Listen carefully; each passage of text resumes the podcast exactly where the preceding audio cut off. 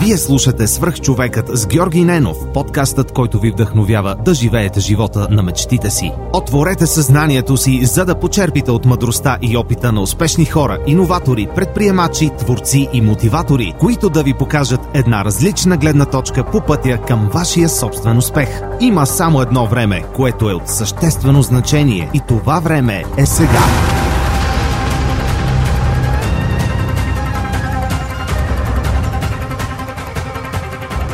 Благотворителната програма Тела с дни на подкрепа тече с пълна сила. Вече месец близо 400 доброволци активно се включиха в 6 проекта. Доброволците от Телас International опаковаха и доставиха на 57 семейства над 1 тон хранителни продукти, изцяло съобразени с режима на хранене на хора, страдащи от неврологични заболявания, като част от светлина за живот. В Пазаруваме заедно 23 деца и младежи, заедно с доброволци от компанията, закупиха дрехи, раници и аксесуари, свързани с собствените им хобита и интереси. Доброволци от Telos International Europe от офисите в София и Пловдив подкрепиха Animal Rescue София, като разходиха кучетата настанени в приют фермата, като част от проекта Щастливо куче, щастлив живот. И дариха един тон храна за четириногите гладници. Можете да научите повече за дните на подкрепа на Телас в техните профили в социалните мрежи. Здравейте, приятели! Преди да започне днешното интервю, искам да ви споделя един имейл, който получих наскоро от Иван Найденов. Здравей, Георги! Пише ти за първи път. Доста харесвам подкаста ти. Открих го преди половин година и съм много доволен на това. Във връзка с мобата ти за обратна връзка за книгите в Storytel, ти казвам, че благодарение на теб се запознах и абонирах за приложението. Много съм доволен, че за 3 месеца прочетох над 8 книги, което е супер Никога нямаше да си ги купя или да отделя времето да ги чета. Това е серията Милениум от 6 книги, автобиографията на Ричард Брансън, както и Сапиенс, но Ювал Ноа Харари. Започнах и записките по историята на България от Стефан Цанев. Сапиенс ти го препоръчвам, ако не си го чел. Иван явно е слушател отскоро и не знае, че Сапиенс е една от любимите ми книги. Искам да му благодаря за това, че сподели обратната си връзка за Storytel и това как Storytel и аудиокнигите му помагат да променя живота си към по-добро. А сега отиваме към следващия епизод на Свръхчовекът. Приятно слушане! Здравейте, вие сте Свръхчовека с Георги Ненов. Днес имам изключителното удоволствие да ви представя моят приятел Димитър Савов, съосновател на Startup Masters и мой преподавател от курса на Software Digital преди две години в частта на e-commerce. Митак, здрасти, благодаря, че приема моята покана да участваш в Свръхчовек. Моля, за мен е удоволствие. Всъщност, много ми е, много ми е интересно да си, да си заговорим за e-commerce като, като бизнес, като бизнес модел. А това е и твоята, така, твоята сила, твоето моджо. Но ще стигнем до там малко по-късно. А, нека, да, нека да създадем един контекст на слушателите и зрителите на Свърхчовека. Ако вие сте само слушател, знаете, че вече има YouTube канал на Свърхчовека. Ще се радвам да видите последните, може би 16-17 епизода ги има на разположение. Там може да, да видите ме и моите гости. 21 браунмока. Та, всъщност, важно ни е да създадем контекст. Разкажи ми, кой си ти, какво е твоето образование, как, какъв така, образователен път избра, после как това те насочи в професионалното ти израстване и а, ще стигнем до момента, в който заедно с един мой така, предишен гост, Симеон Просиски, сте създателите на Startup Masters. Ами, всъщност по-интересната част е, че голяма част от всичко това се върти около компютърните игри. А, и те някакси са това, което свързва общо заето цялата история. А, аз имах, така да се каже, късмета и възможността от много малък да имам компютър вкъщи и, и започнах да играя игрички от доста малък. В смисъл от, от времето, когато мониторите на компютрите бяха само черно и зелено. А, нали, а, и, и игрите бяха на дискети и трябваше да си ги зареждаш. А, общо взето, все едно правец две. И а, от тогава започнах доста често да се да играя и след това започнах да посещавам така наречените компютърни клубове, които вече поизчезнаха малко, но основната част от историята започва от там, защото а, в а, тези компютърни клубове, нали, естествено, бягаше се от училище, нямаше как а, да се седи там. А, даже точно преди да завърша в, в клуба, в който се започва реално историята, а, имаше едно момиче, тя беше операторка там под прикритие, но всъщност а, работеше заедно с момчетата от Варна Хакинг Груп и, и се прикриваше там, докато те си правеха хакерските истории. И тя ми даде, тя беше много така дейта-дривен човек и ми каза, че а, нали, аз съм на 18 години, пък вече съм а, направил, нали, стигнал съм 20 хиляди часа за, за VIP карта, което като го погледнеш всъщност е доста повече време, отколкото би трябвало да съм прекарал в училище, само в а, компютърните клубове. И а, реално доста така време съм прекарал там. И а, в, точно в тези компютърни клубове се запознах с а, доста интересни хора, които а, не бяха, така да се каже, нито на моята възраст, нито на моето съзнание. Аз тогава бях на, още в началото, бях на около 14-15 години, а, когато се запознах с а, първия ми ментор, а, Радо Хакера, който а, беше а, доста така асоциален човек. А, не обичаше много да си говори с останалите и винаги така си седеше в а, залата за непушачи в компютърния клуб и все някакъв код гледаше се едно е в матрицата.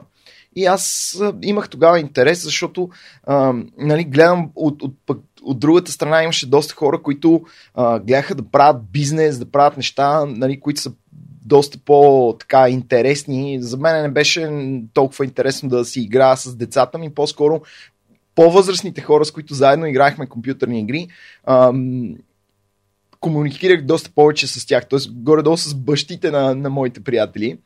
И реално те говореха се за, за бизнес, за да, да се правят пари по някакъв начин и така нататък. И аз тогава реших, че а, сега като започва интернета и сайтовете, тук ще има много пари там със сигурност. И, и така се запознах с Рао Хакера и той започна да ми дава малко акъл, така да се каже, да ми налива. И също един от моите преподаватели в а, гимназията а, видя, че аз имам доста сериозен интерес в часовете по информатика. И тогава, за да си представите колко, някакси, колко архаично изглежда цялото това нещо, той ми носеше код разпечатан на хартия в часовете, да го прегледам и да, да, да търся а, нали, начини да се подобри, как може да се направи по-добре и така. И общо взето така започнах да правя първите си веб страници, първите сайтове. В, а, до ден днешен в компанията ни още ме е бават, че правя сайтове от 15 години. Нали, естествено, професионалните програмисти и дизайнери Симо, Стефан, вече ми се подиграват за това нещо, но аз така реално продавах и първите си сайтове за по 200, за по 300 лева. Да, да, ама те като ти дават 2 лева за закуска, 300 лева е доста пари, нали? И особено това се превръща в стотици хиляди, стотици или хиляди часове в компютърния клуб. Кои трябва да си платиш. Където всъщност аз се научих да научих се да правя нали, базови веб страници. Научих се така да се каже да ползвам първите версии на платформи като WordPress, OpenCart и така нататък. И продавах на няколко човека сайтове и след това а, първият проблем, който имаха те, беше, нали, ме тихо ни направи сайтове, нали, обаче никой не ги посещава. И а, това е примерно някъде около, да не знам, може би 2003-2004 година започва да се случва.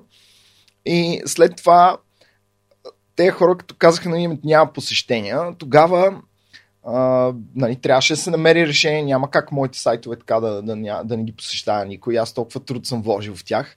Те бяха абсурдни. А, и тогава какво да направиш? Да отваряш и почваш да робиш по форумите как се прави. Ако сте запознати до някъде с SEO-то, нали, оптимизацията за търсачки, черната версия 2003 година представляваше а, неща от сорта на блъскане на всякакви хиляди ключови думи в какви ли не места, скрити в кода, скрити в картинки, 20 страници под съдържанието, бял текст на бял фон, от чушки до домати, до абсолютно всички ключови думи, които мога да намериш. Просто защото тогава всъщност самата технология за проследяване на посещенията на един сайт беше едно нещо наречено Tuho Counter. И то броеше само посещенията. Няма значение дали, откъде са дошли, кой какво е направил. Такива анализ на, на потреблението на сайта беше просто един брояч. И тогава вече, естествено, беше много успешна тази стратегия. Имаше хиляди посещения, работеше. И аз, нали, отивам с а, пълното самочувствие при моите клиенти а, и им казвам, ето виж сега вече го посещават сайта и те естествено всичките ми отговориха един и същи отговор. Ми, да, да, те го посещават много хора, нищо обаче не никой не купува нищо. И а, този обаче въпрос оказа доста по-сложен а, от предишния, защото а, тогава вече а, трябваше да се, да се поразберат нещата и а, точно някъде в този период съвпаднаха и нещата, когато а, вече fast forward няколко години, може би 2006, 2007, 2008, се присъединих в а, първата академия на Google. А, тогава Google изпращаха а, така доста синьор хора от а, техния екип тук и бяха поканени. Тя беше само с покана. Това беше първата версия на дигиталния гараж mm-hmm. в момента, но тогава бяха общо взето само двама-трима човека, които бяха доста синьор от Google. Uh, и си спомням, че някои доста така интересни персонажи също бяха на, uh, на тази академия. Uh, и на, на събитията, които се случваха там, а, като а, примерно Жустин Томс, mm. Геннадий Воробьов, а, още, общо заето всичките хора, които са в момента нали, маркетинговите агенции тук в София специално и директорите на тези агенции, общо заето всичките до един бяха там. Бяхме горе-долу около 20 човека. Аз бях най-странния там, защото не съм сигурен дали имах 18. А, мисля, че, мисля, че точно бях навършил. А как те поканиха? Защо те поканиха? Ами, защото а, аз бях един от малкото хора, които реално рекламираше вече в AdWords а, тогава и просто, нали, аз, след като моите клиенти ми казаха, нали, проблема, че няма продажби, очевидно започнах да се рова в всички възможни ресурси за това как трябва да един сайт да започне да продава. И а, първоначално някакси имах грешното разбиране, че трябва просто да, да има правилния трафик, да има правилните хора, правилната реклама. Mm-hmm. И винаги си мислех, че ам, някакси трафика, който водиме на, на сайтовете е ам, някакси не е правилния, не са правилните хора, не са, нали, някакси винаги натам се насочвах. И лайтбълб момента с кружката дойде, когато а, всъщност след като се присъединих в а, академията на, на Google, а, беше първото, първата ми среща с Google Analytics. И тогава всъщност разбрах, не толкова, то Google Analytics тогава беше потрясаващо. Общо взето имаше само трафик сорсове и имаше 4-5 неща в Google Analytics. Това е една от първите му версии. Нали, то, като се замислиш, AdWords мисля, че почва 2006. Значи, Мога да си представиш Google Analytics на какво ниво е 2007 година и 2008. Общо взето имаше 4-5 таба, които мога да отвориш. И ам, за мен по-интересното беше подхода, понеже хората имаха много идеи за това какво могат да правят с, с Google Analytics и как да анализират трафика. И тогава всъщност дойде главната идея, че очевидно, а, като започнеш да търсиш проблема, той може да бъде на много места. А, не, не е само в рекламите ми, не е само в сайтовете ми, ами е навсякъде. Ама навсякъде, разбира наистина навсякъде. Хората, които дигат телефона, продуктите, а, изпълнението, процесите в компанията, цените, а, материалите, с които са направени продуктите, всичко е субект на оптимизация. Абсолютно всичко. А, и аз виждах, че някои от бизнесите на моите клиенти са толкова назад, така да го кажем, или толкова много проблеми имат навсякъде, че те трябва просто тотално да, да бъдат преправени целите, за да, за да започнат да работят нещата.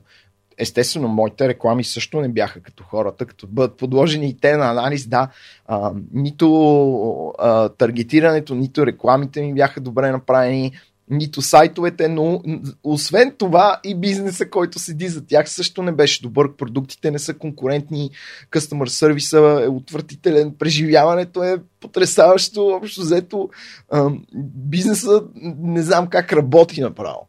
А, нали, те, този бизнес, да, той може да работи офлайн, и там нали, хората да си го знаят, примерно едно определено магазинче, но то вече като се превърне в онлайн магазин, още тогава онлайн потребителите очакваха а, едно малко по а, с, така лесно преживяване, което реално тогава беше много трудно.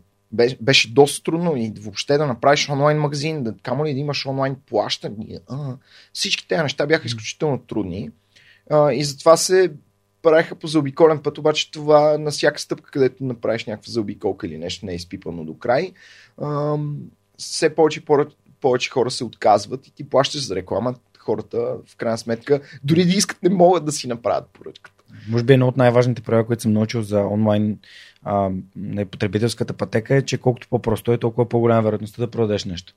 Тоест, нали, целта е с минимум усилия не да прескача от сайт в платформа за плащане, в платформа за потвърждане, в платформа за какво си. Um, Тоест, искаш да кажеш, че колкото по-просто и лесно се направи, толкова по-голяма вероятността да се продаде. Нали? Първоначално да. Mm. А, сега обаче, а, вече след като а, съм прекарал така едно 12 на 13 години, може би вече, от който се занимавам главно с, с маркетинговата част, а, отговор на този въпрос е доста по-сложен. Тоест не е въпрос на просто да е просто, ами въпросът е много комплексен. В смисъл, а, има някои неща, които не може да са прости. А, има си във всяка една индустрия, всеки един продукт, а, има определено ниво на, на сложност на продажбата, което нали, не е въпрос на упростяването му, защото упростяването може някакси да го, а, да го обесцени.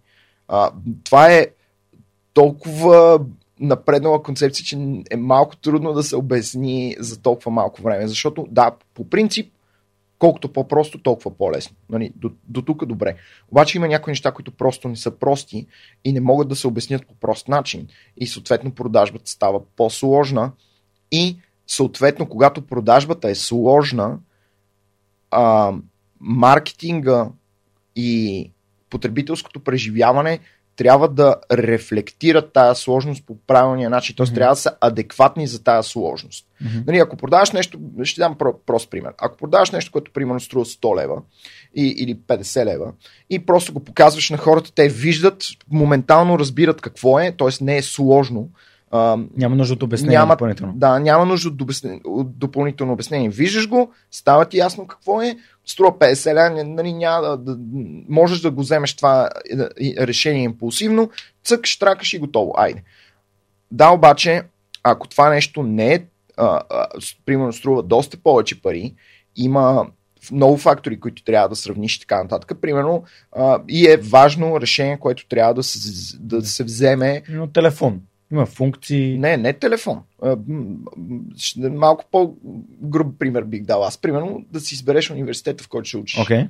Нали, там вече нещата са доста по-комплексни. Mm-hmm. А, университета няма как да ти покажат на една снимка на университета и така, ето виж, страхотно, купи, купи сега.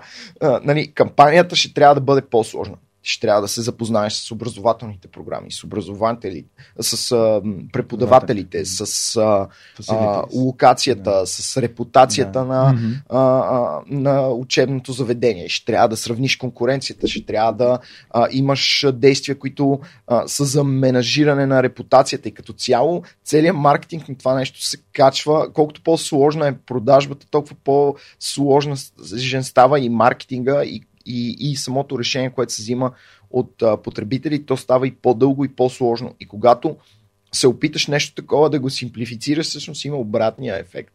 И, нали, т.е. не винаги трябва да, да е просто. Да, да. А, благодаря ти за, за конкретното обяснение. А, не, а, много, много добре те разбирам. А, всъщност, ти имаш ли образование свързано с маркетинг? А, да, значи по, по това време, а, вече когато бях започнал да се занимавам с маркетинговата част и така нататък, а, учих всъщност в а, Нов Български университет.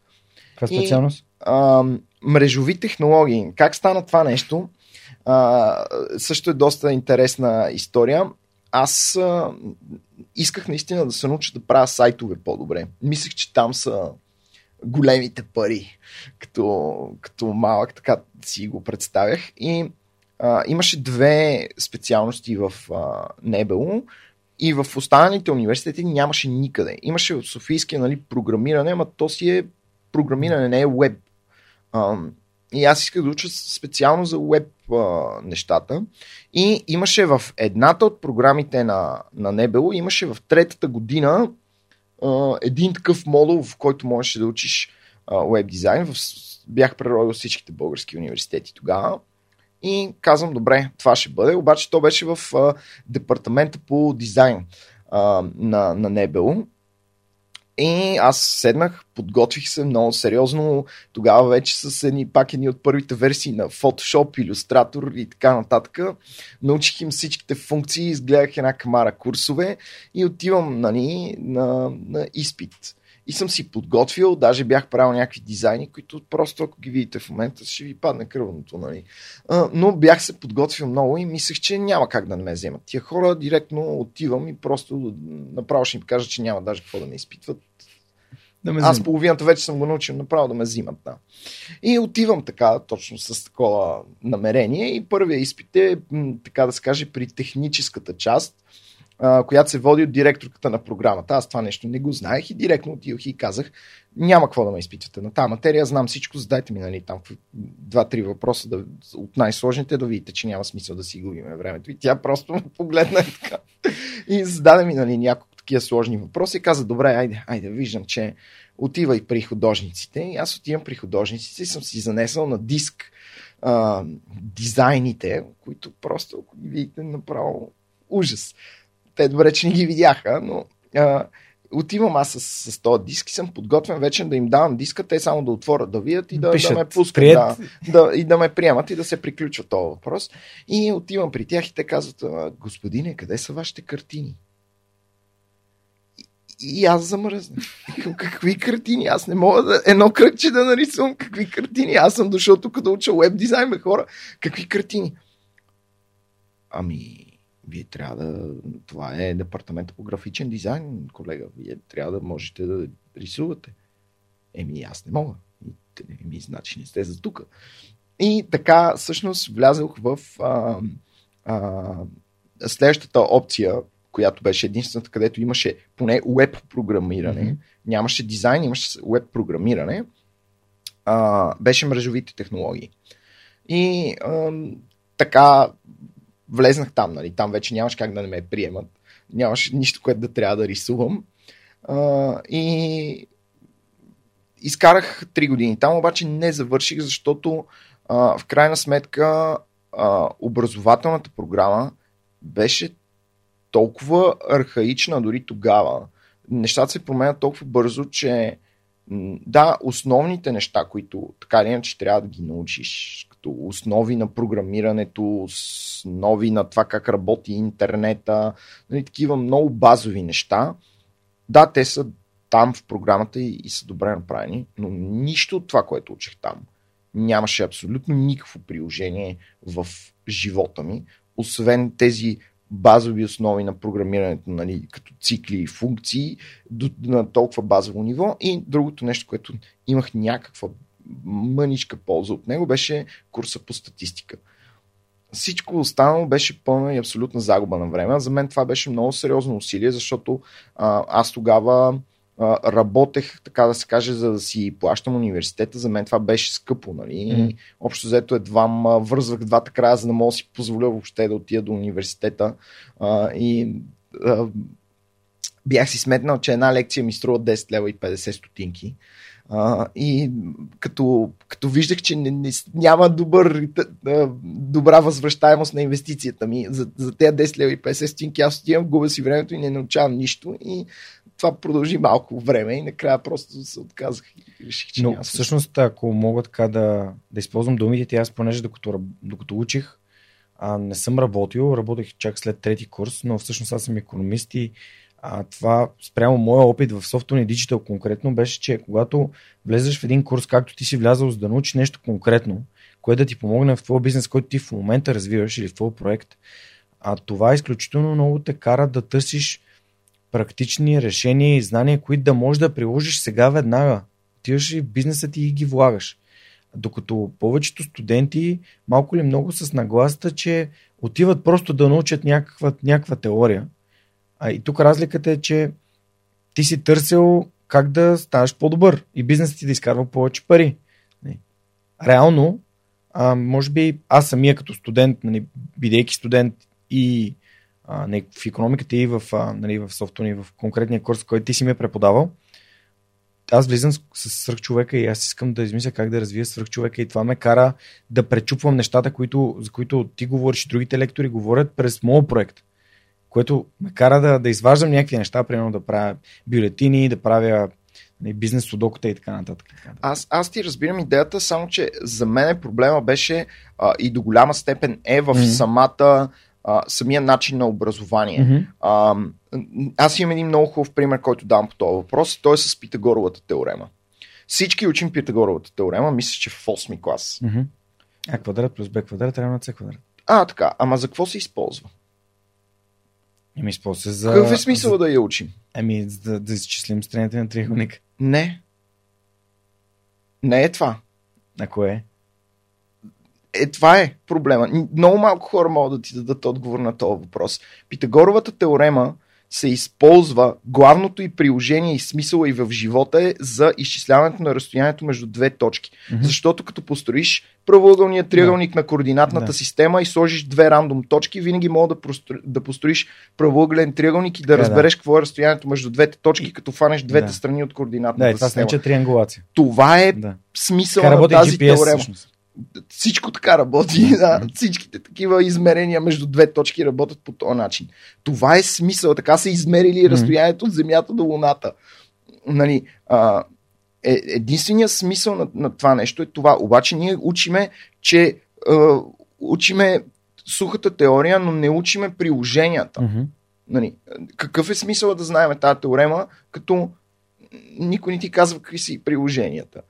Същото е в много места. А, в много от тези курсове и неща, които се учат в, а, и в университета, и на много места, учат се някакви неща, но, но тяхното приложение остава неясно. Супер. Добре, и всъщност какво така ти прелячаш? Някаква конкретна случка или просто каза, виж, си каза на себе си, виж, губя си времето, тук нищо не научавам? А, да, общо взето това беше. Мисля, че черешката на тортата беше един мой а, професор по компютърни архитектури, който беше от БАН, няма да казвам как се казва, а, той беше много добър, но а, вече след като се бяха натрупали така нещата с а, нервите в а, университета и с моето недоволство, а, професорът закъснява с около 20 минути за лекцията и накрая идва и с всичкото си а, с една така голяма усмивка казва колеги, може да сме започнали по-късно, но за сметка на това ще свършим по-рано. Аз се чувствах се едно ми е взел 5 лева от Джо. Половината ми лекция отиде на кино. И а, реално просто нямаше смисъл. Аз бях прекалено напред, защото се занимавах, наистина исках да науча mm. нещата и се занимавах да ги науча и си давах зор. И м- просто нещата, които вече се преподаваха в университета, аз не стига, че си давам парите за това нещо. А, а, разказвам се до, до там коства ми огромни усилия, а, които, нали, ако не трябва да ги плащам тия пари, няма да трябва толкова много да, време да губя и затова, защото аз от една, от една страна инвестирам време да изкарам парите, за да им ги дам на тях и след това инвестирам време, което не е напълно загубено там. И общо взето, да. Стартъп Masters ли ти е първия бизнес проект? А, Startup, Мисъл, Mars, изключим... Startup Masters е първата ми компания. компания. А, интересната част е, че... Имаше провали преди нея. Смисъл, О, да, да, да. А, имам доста... А, да, значи, Startup Masters е вече след 10-та година. Още след някъде на 10-та година. А, реално аз след като, нали, за да продължим историята, след като вече минах през академията на, на Google, и тогава аз посещавах доста, наистина, доста сериозно количество събития на, а, на Google и те бяха, а, така да се каже, моята основа в а, дигиталния маркетинг. Тогава, мога да си представя, защото буквално нямаше Фейсбук. Фейсбук mm-hmm. не беше нещо, което да. да се коментира в България. И, нали, и като нямаше дори смартфони и таблети. Като кажеш на някои таблети, те си представят каменно, нещо каменно, върху което се дялка. Таблет, Не. такъв каменен, като от Римската империя. Като паметна плоча. да, като паметна плоча, точно такова. А, и а, съответно, от а, този момент аз вече нали, започнах да главно да се фокусирам върху рекламата и покрай рекламата анализа на бизнеса, защото нали, за да бъде моята реклама ефективна, трябва бизнеса, който рекламирам аз, да бъде ефективен. Нали. И оттам тръгна целият анализ и събирането на всичките неща като цяло. И аз започнах да гледам на, на бизнеса като една цялостна система с всичките и а, така да се каже различни сфери, които да са свързани там. И тогава реално м, светна голямата кружка, че дигиталният маркетинг, истинския му смисъл не е да носи трафик и продажби, ами ам, дигиталният маркетинг играе диригентската роля в, а, в дигиталния бизнес. А сега вече всичките бизнеси започват да стават дигитални. За, какво имам предвид по това? Данните идват при маркетинга. А, маркетинга събира всички данни за потребителите, всички данни за това как вървят продажбите, кои продукти се продават, кои не се продават, обратната връзка, кои продукти се връщат, кои не се връщат. Общо взето, всичката тази информация идва при маркетинга. И съответно, а, има два вида, два начина да се взимат решенията в една компания. На базата на хипометода, този, който е най-важният в компанията, най-много Решава. вика, и, и, или шефа просто и смята, че е така е правилно и решава. Е така. Да, точно така. И решават, че така ще бъде. А, обаче има и другия вариант. Да се погледне върху, да се погледнат реалните данни, да се анализират нещата и то става очевидно.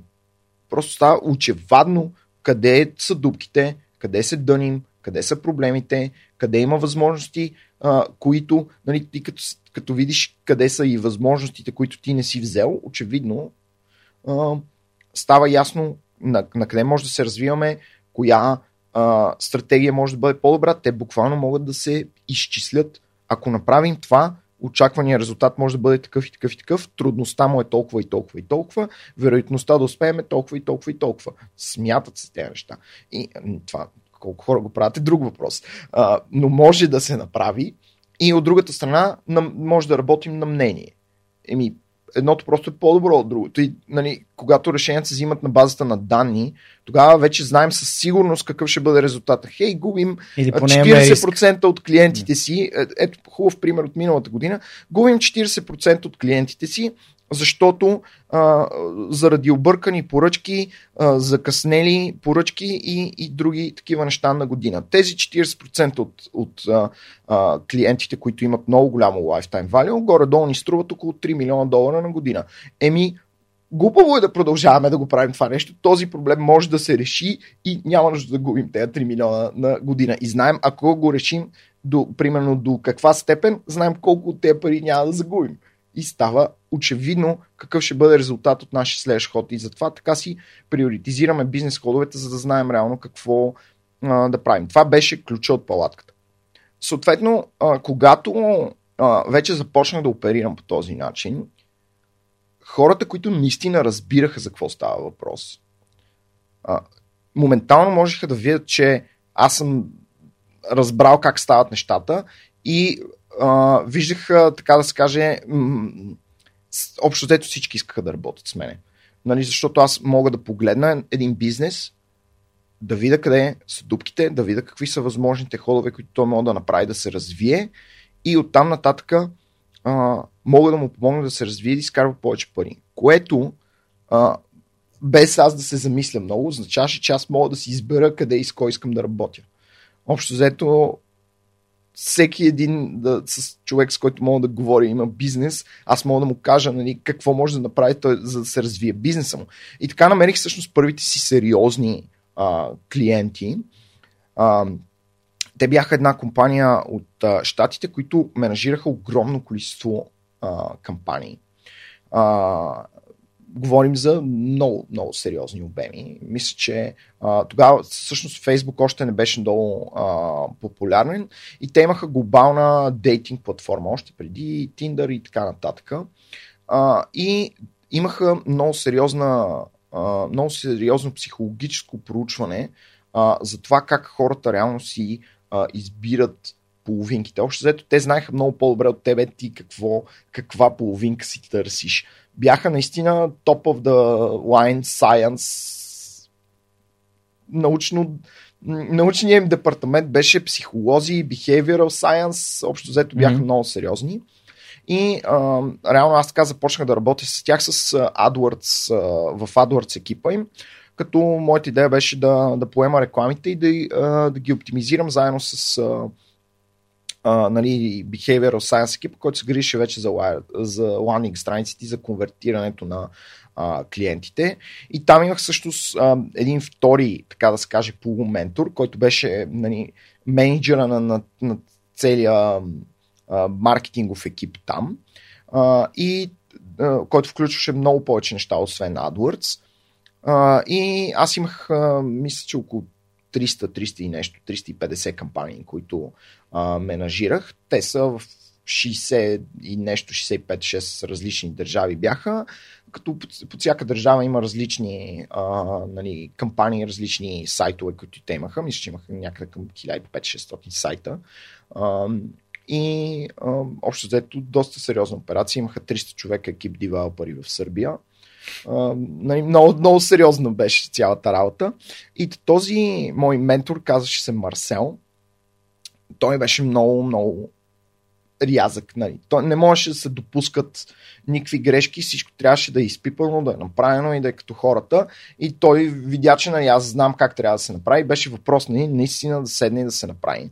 И аз така първите няколко месеца работих, работих, работих, работих много сериозно, за да, за да почне да има резултати. Имаше резултати, почнахме да се пазарим за, за повече пари. Те започнаха да ми плащат реално за България и за моята възраст скандално много пари. Им бяха някъде, се падаха около 10 000 долара на месец, а, които бяха много добре. В смисъл в момента, нали, като собственик на бизнес, аз си плащам по-малко на себе си, изкарвам по-малко за себе си.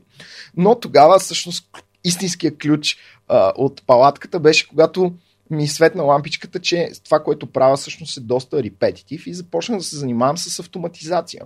И а, моята логика в главата за това как трябва да се оптимизират кампаниите, как трябва да се а, правят нещата, като аз тогава се занимавах само с оптимизацията, а имаше отделен копирайтинг тип, който пишеше рекламите, защото те са и на, на толкова много езици, че аз нямаш как да ги прочета дори.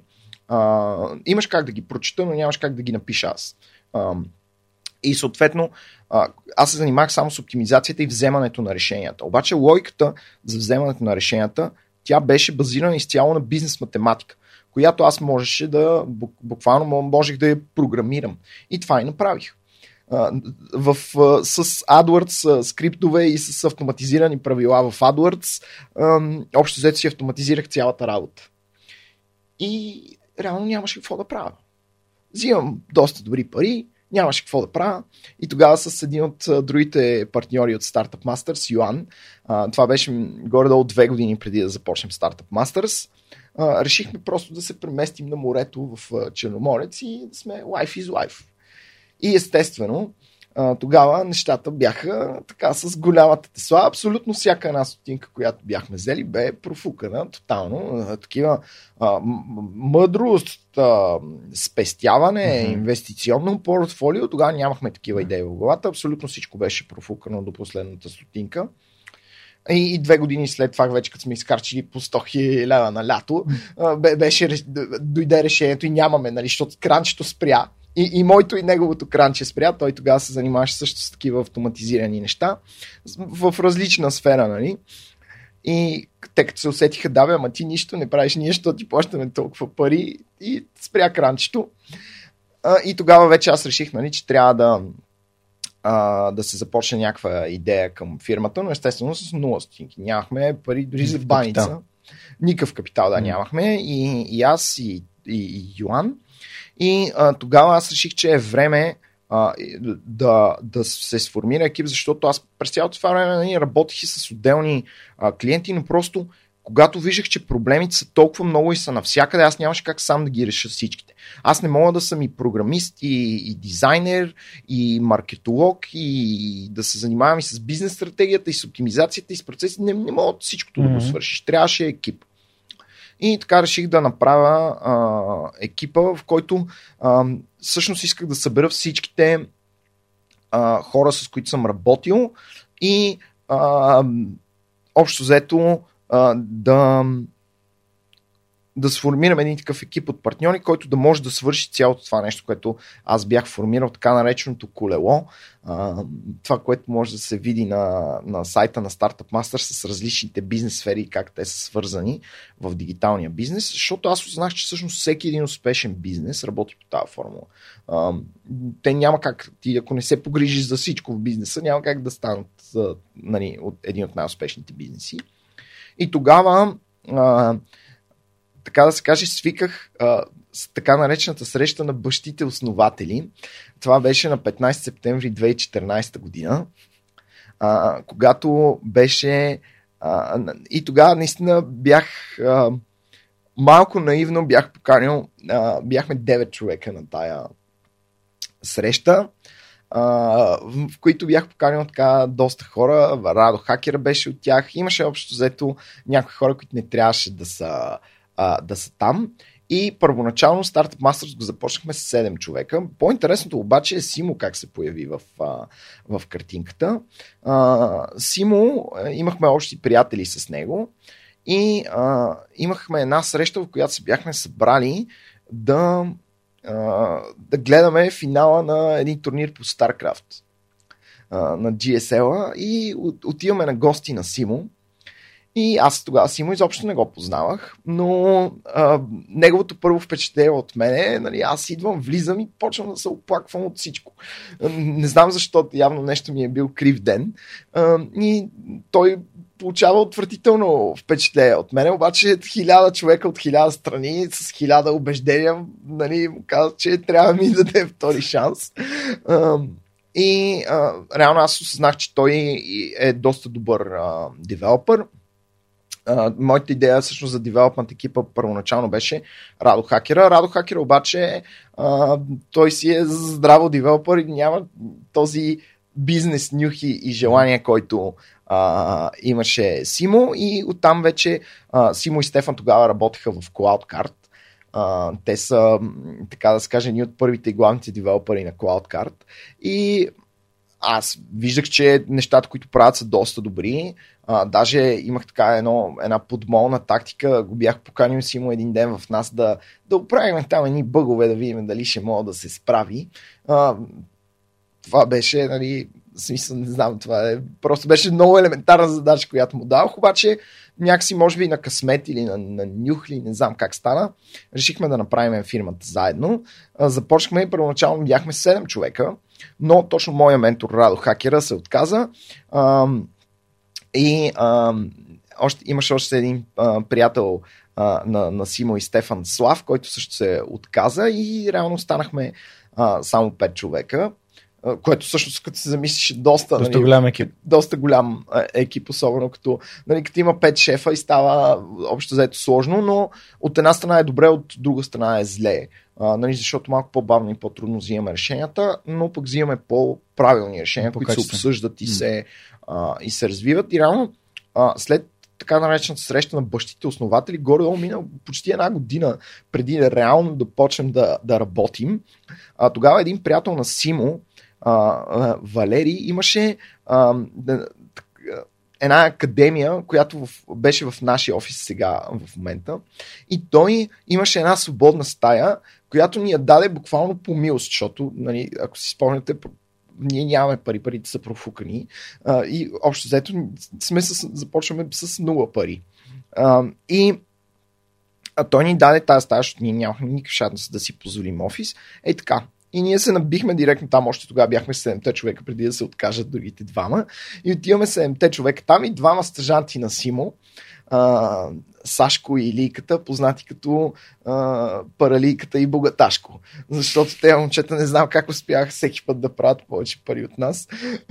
И Лийката е много яка, да, познавам. Да, да. И, на джуджицу. И двамата са а, феноменални. Те тогава работеха без пари за нас. Mm бяха като стъжанти. Симо ги обучаваше всъщност от академията на човека, който ни покани там в офиса и така започна. Обаче после бизнеса на, на това момче Валери нещо не, не тръгна добре. Той се занимаваше с uh, Escape Rooms и uh, не, не се получиха там нещата. Той го продаде този бизнес и реално пък нашия бизнес започна да се развива и ние, така да се каже, взехме офиса, после взехме и горния етаж на офиса и така се, се установихме там. А, вече като започнахме да, да изкарваме малко повече пари, а, доста странно баничарницата до нас отдолу фалира. А, вече спряхме да и бъдем редовни клиенти. Можехме да си позволим мал, малко повече лукс, така да се каже, и баничарницата по някакъв начин. Не знам дали е наша вина, но мистериозно изчезна. А, и още взето, да, така, така започна всъщност Startup Masters от идеята, че трябва да могат да се покрият всичките а, звена в дигиталния бизнес заедно и аз реално исках да събера екип от хора, които да могат да го направят това нещо, защото виждах, че има много малко такива екипи в света и направихме го. Добре, очевидно за теб екипа е много важен, нали? след като а, това е в основата на, на целия бизнес, според теб. Хора, които са специалисти в, в тези отделни части от, от самия бизнес. А каква е тактиката да избираш да избираш такива хора, защото знам, че както самия ти каза, трудно взимаме решение, което значи, че имате различни гледни точки, но всъщност как избираш хора, с които искаш да работиш, искаш да работиш и утре, и в други ден, и по-други ден? А, значи, аз ще кажа... И като партньори, и като, да, и като, като да. хора от екипа. Мога да ти кажа моя подход. А, не знам доколко е правилен. Е, а, това е твоята гледна точка. Така, а, моя критерий беше, значи стъпка едно всъщност е, че когато започнеш да правиш нещо, нали, някакъв бизнес, mm-hmm. а, трябва да имаш поглед върху всичко. Не трябва да можеш да правиш всичко, но, примерно, ако започнеш дигитален бизнес, трябва да, да разбираш поне малко от това, нали, от техническата част, от хостинги, от домейни, от а, а, как работи един онлайн магазин, как се изпълняват поръчките, как се маркетира, как, какво е имейл маркетинг, какво е а, хостинг. Нали? Е, такива трябва да имаш поглед mm-hmm. върху всичките а, елементи.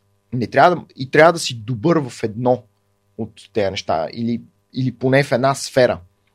А, и съответно, а, моя критерий беше, нали, аз очевидно вече бях взел решението, че няма аз да правя сайтовете, просто защото бях изключително лош девелопър и дизайнер а, и а, реших да се насоча към маркетинга. И моя критерий за, за избирането на хора в екипа беше, а, че те трябва да са поне 10 пъти по-добри от мене в, а, в това, което те правят. Това беше критерия. Даже, може би сега, ако се замисля, реално, а, понеже моето разбиране за това, което те правят е много малко, понеже те са по-добри от мене, а, реално сега бих се целил в може би 50 или 100 пъти по-добри. Тоест, ако аз опитам да направя нещо, примерно, да кажем, ако аз опитам да направя един дизайн и, и нашия дизайнер Стефан сега трябва да го направи същия дизайн, неговия ще бъде поне 100 пъти по-хубав. И съответно това, това беше моят критерий. Сега, тази стратегия е добра, според мен, до, до една степен, но има пробойни. Нали, защото тя по никакъв начин не е не, не поглежда върху личните качества на хората.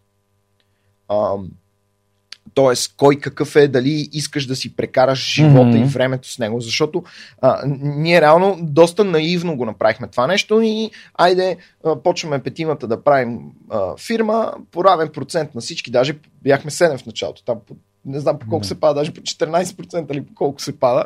А, общо взето, да, и вече двамата като се отказаха по 20%, всички сме равни, хайде, давайте да вървим напред. Да, обаче а, има доста сериозна работа, която трябва да се свърши между хората, защото реално ти като започнеш бизнес с определени хора, с дори с един партньор да е, бизнеса може да отнеме, ако стане успешен, може да отнеме 25-30 години. Ако не е успешен, може да отнеме поне една, 2, 3, 5. А, нали, или ако е горе-долу успешен. А, тоест, това е доста дългосрочно. Повечето бракове в момента изкарват по-малко от 5 години. А, нали, като цяло, доста term а, е това нещо и сега на, на хората, които си сформират екипи, аз бих а, препоръчал да се да прекарат малко време първоначално, преди да така да се каже, да, да, да се подпишат нещата. Това, в Америка имат много решение за, за това нещо при създаването на фирми, така наречения вестинг. Нали, където, да, ние започваме фирмата заедно, обаче ти ако решиш да си тръгнеш, няма нищо за тебе. Общо взето или много малко. Защото реално така ако някой реши да си тръгне и той притежава голяма част от фирмата, както сме виждали и в тук известни български стартъпи, разни хора да си тръгват, които са били на този подкаст, става доста сложно и доста проблемно, особено след като вече са направени инвестиции, прекарано е доста време в, в развитието на бизнеса и така нататък и неговата стойност наистина става доста голяма и а, развода в бизнеса може да бъде пагубен за целия бизнес. А, и това означава, че вече когато е късно, за този развод, тогава вече трябва да се нагаждаме, да се разбираме и да се. Ам, няма избор да не се разберем. Така да се каже, което означава, че а, трябва да, да. За да се разбираме с партньорите си, трябва да има доста сериозни компромиси, нали? И, и да се напасаме един на друг, което отнема време и, и е доста сложно. Аз затова препоръчвам да има един тестов период първоначално, защото, нали, ето, както виждате, примерно двама от нашите партньори просто е така един ден решиха и станаха и си фанаха шапката. А, нали, как ми, аз не искам повече да работя с вас.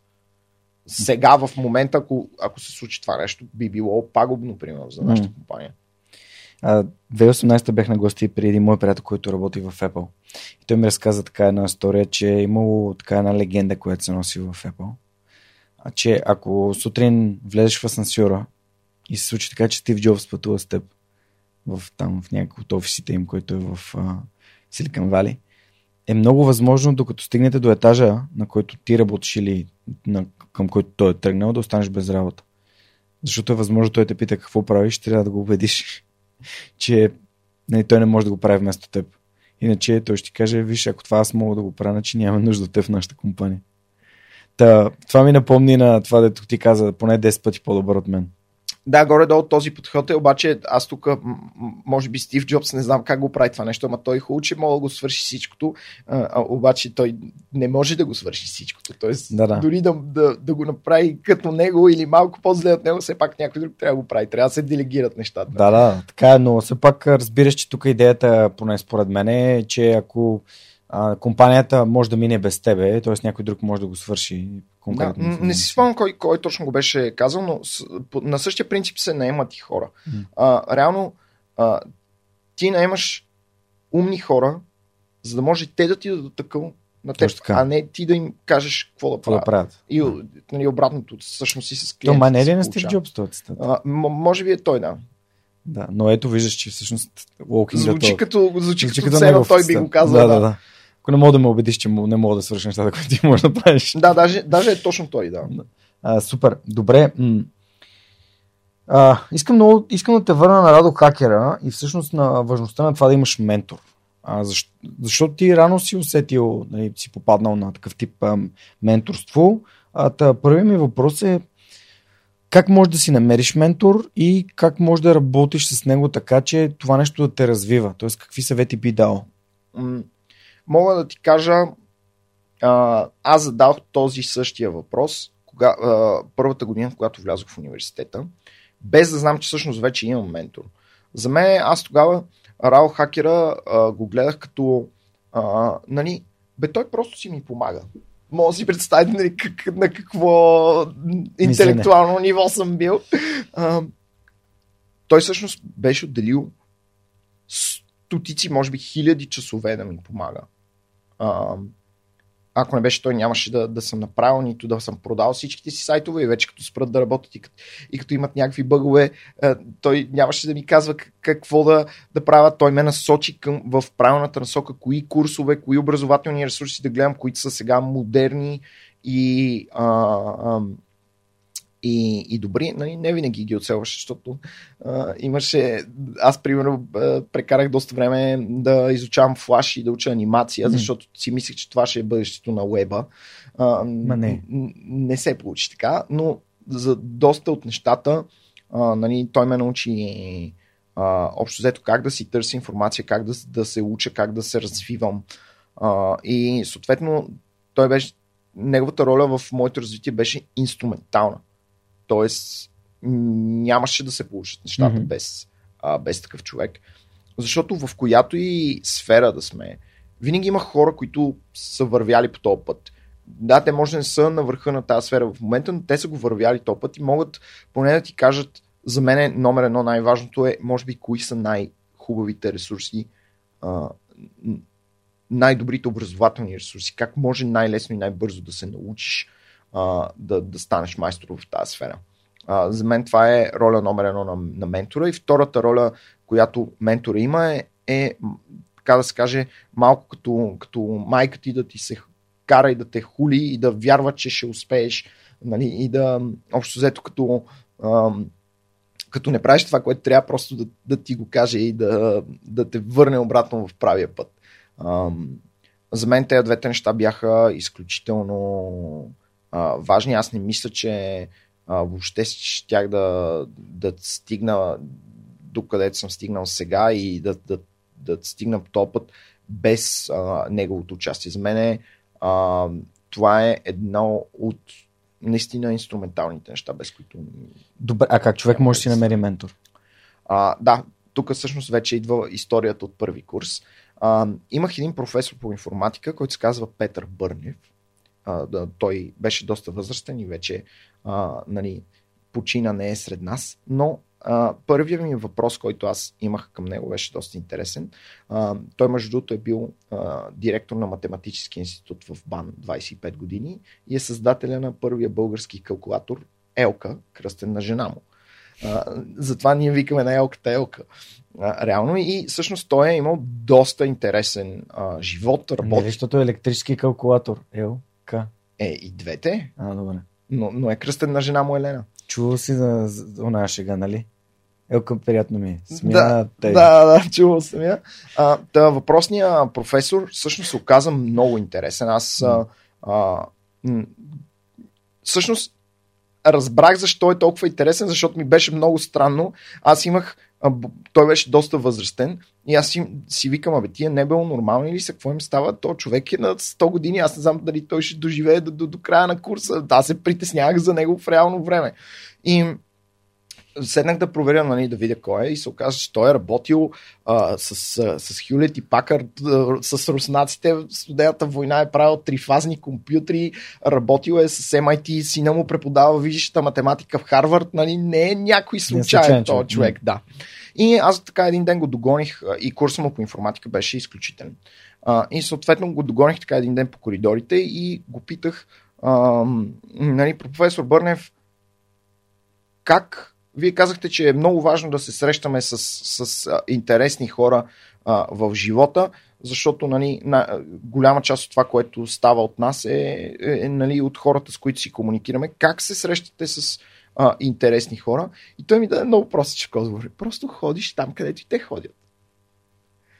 И, и, и аз викаме, да, да, а, а аз нали, не знам къде ходят и ми намираш един интересен човек и, а, и се приятеляваш с него и така той ме покани всъщност в а, а, Асоциацията за развитие на информационното общество на БАН, а, където аз ходих а, нали, с, така да се с професорите от БАН и едно момченце на 17 години. Това ми беше първия курс. Аз реално първия курс, като започнах в университета, бях още на 17.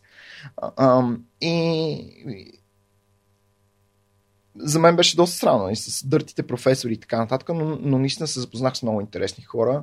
А, и този подход за мен беше много важен, защото аз след това а, нямах абсолютно никакво притеснение да, а, да отида просто и да се запозная с някой интересен човек, защото знам, че това е начина. Нали. Няма да. Някакси това е това, което би притеснението в мен, просто да отиде да се запознае с някой. Хей, ти се занимаваш с това и това и това, аз се занимавам с това и това и това. Ако искаш, нали, може, да, може да направим нещо заедно или в една сфера сме, може, най-малкото може да се познаваме. Не е, не е толкова страшно. А, и реално това отключи в мене, така да се каже, а, идеята за нетворкинга и оттам вече ам, просто да с всякакви видове различни интересни хора да се запознавам, като просто проявя интерес в това, с което те се занимават. И нещата много бързо се, м- се случват от там. Тоест, ти като се запознаеш с интересни хора, най-вероятно ще се срещнеш с някой, който ще те впечатли и ще иска да ти бъде ментор. И а, ако попиташ, най-вероятно ще приемат. Не винаги, не винаги, естествено. Някой път ти трябва да се развиеш достатъчно, за да има смисъл ментора да си губи времето с тебе, което е нали, другата част. Вече, ако не иска да ти бъде ментор, можеш втория вариант е да го питаш за правилните образователни ресурси, които да, да ти помогнат да се развиеш и, и да направиш а, нещо, което да, така да се каже, да, да кандиса а, и да види, че има потенциал в тебе въпросния ментор и да се съгласи да ти бъде ментор. Според тук много ме впечатли с това ходи там, където те ходят. А, и тази среда си намерих всъщност аз реално и някакси осъзнах, че имам и тогава започнах да разказвам историите на хората в свърх човека, тъй като исках и други хора да се докоснат до моята среда. И това е, това е едно от нещата, които на мен много ми помогнаха, изключително много ме издърпаха нагоре, именно възможността да общувам с хора като теб. Така че надявам се, че и слушателите на подкаста са, така, са получили това, което аз съм си мислил в началото. Тук се заговаряме за средата, тя е изключително важна. Дори като разказа за сформирането на беше, срещата на бащите основатели. Да. Всъщност това пак е нали, средата, която ти формираш, с която да работиш, хората, които са такива, които те вдъхновяват, защото са много добри в това, което те правят. Това реално пак е също, не е? А, да, но а, разликата е, те, когато сформираш екип, те са хора, нали, които са по-добри от това, от теб в това, което те правят, но трябва да се горе-долу на едно ниво. Нали, тези хора не могат да са ти ментори. Mm. А менторите са хора, които, а, които вече са извървяли пътя, най-вече, най-често са малко по-възрастни, а, или поне примерно 5, 6, 7, 10 години по-възрастни от теб, които да, да, да можеш да вземеш опита от тях. И те просто моментално могат да ти отговорят на неща, които ти ще си губиш времето, ще ти блъскаш главата да ги разбереш години. А те могат просто да ти дадат, така да се каже, както ние казваме, да ти снесат години опит. Mm-hmm. Което ти иначе ще, ще ти отнеме години да го направиш. Да. Имам а, тук един цитат, който напоследък ме така преследва и то е ам, взимай съвети и приемай съвети, accept advices from people that you are willing to trade places with. Нали? А, взимай съвети от хора, с които на чието място би искал да бъдеш. Тоест, а какво, какво мислиш за този цитат? Ам... Аз Защото има съм... много хора, дето идват и, и ти казват това трябва да се направи, така това трябва да се направи. Ам... Аз не съм фен на съветите. А... Изобщо. И, и на мненията също. А, тоест, а, а, мисля, че а, контрацитата, който мога да ти а, дам, е от. А, мисля, че е от Хагакуре.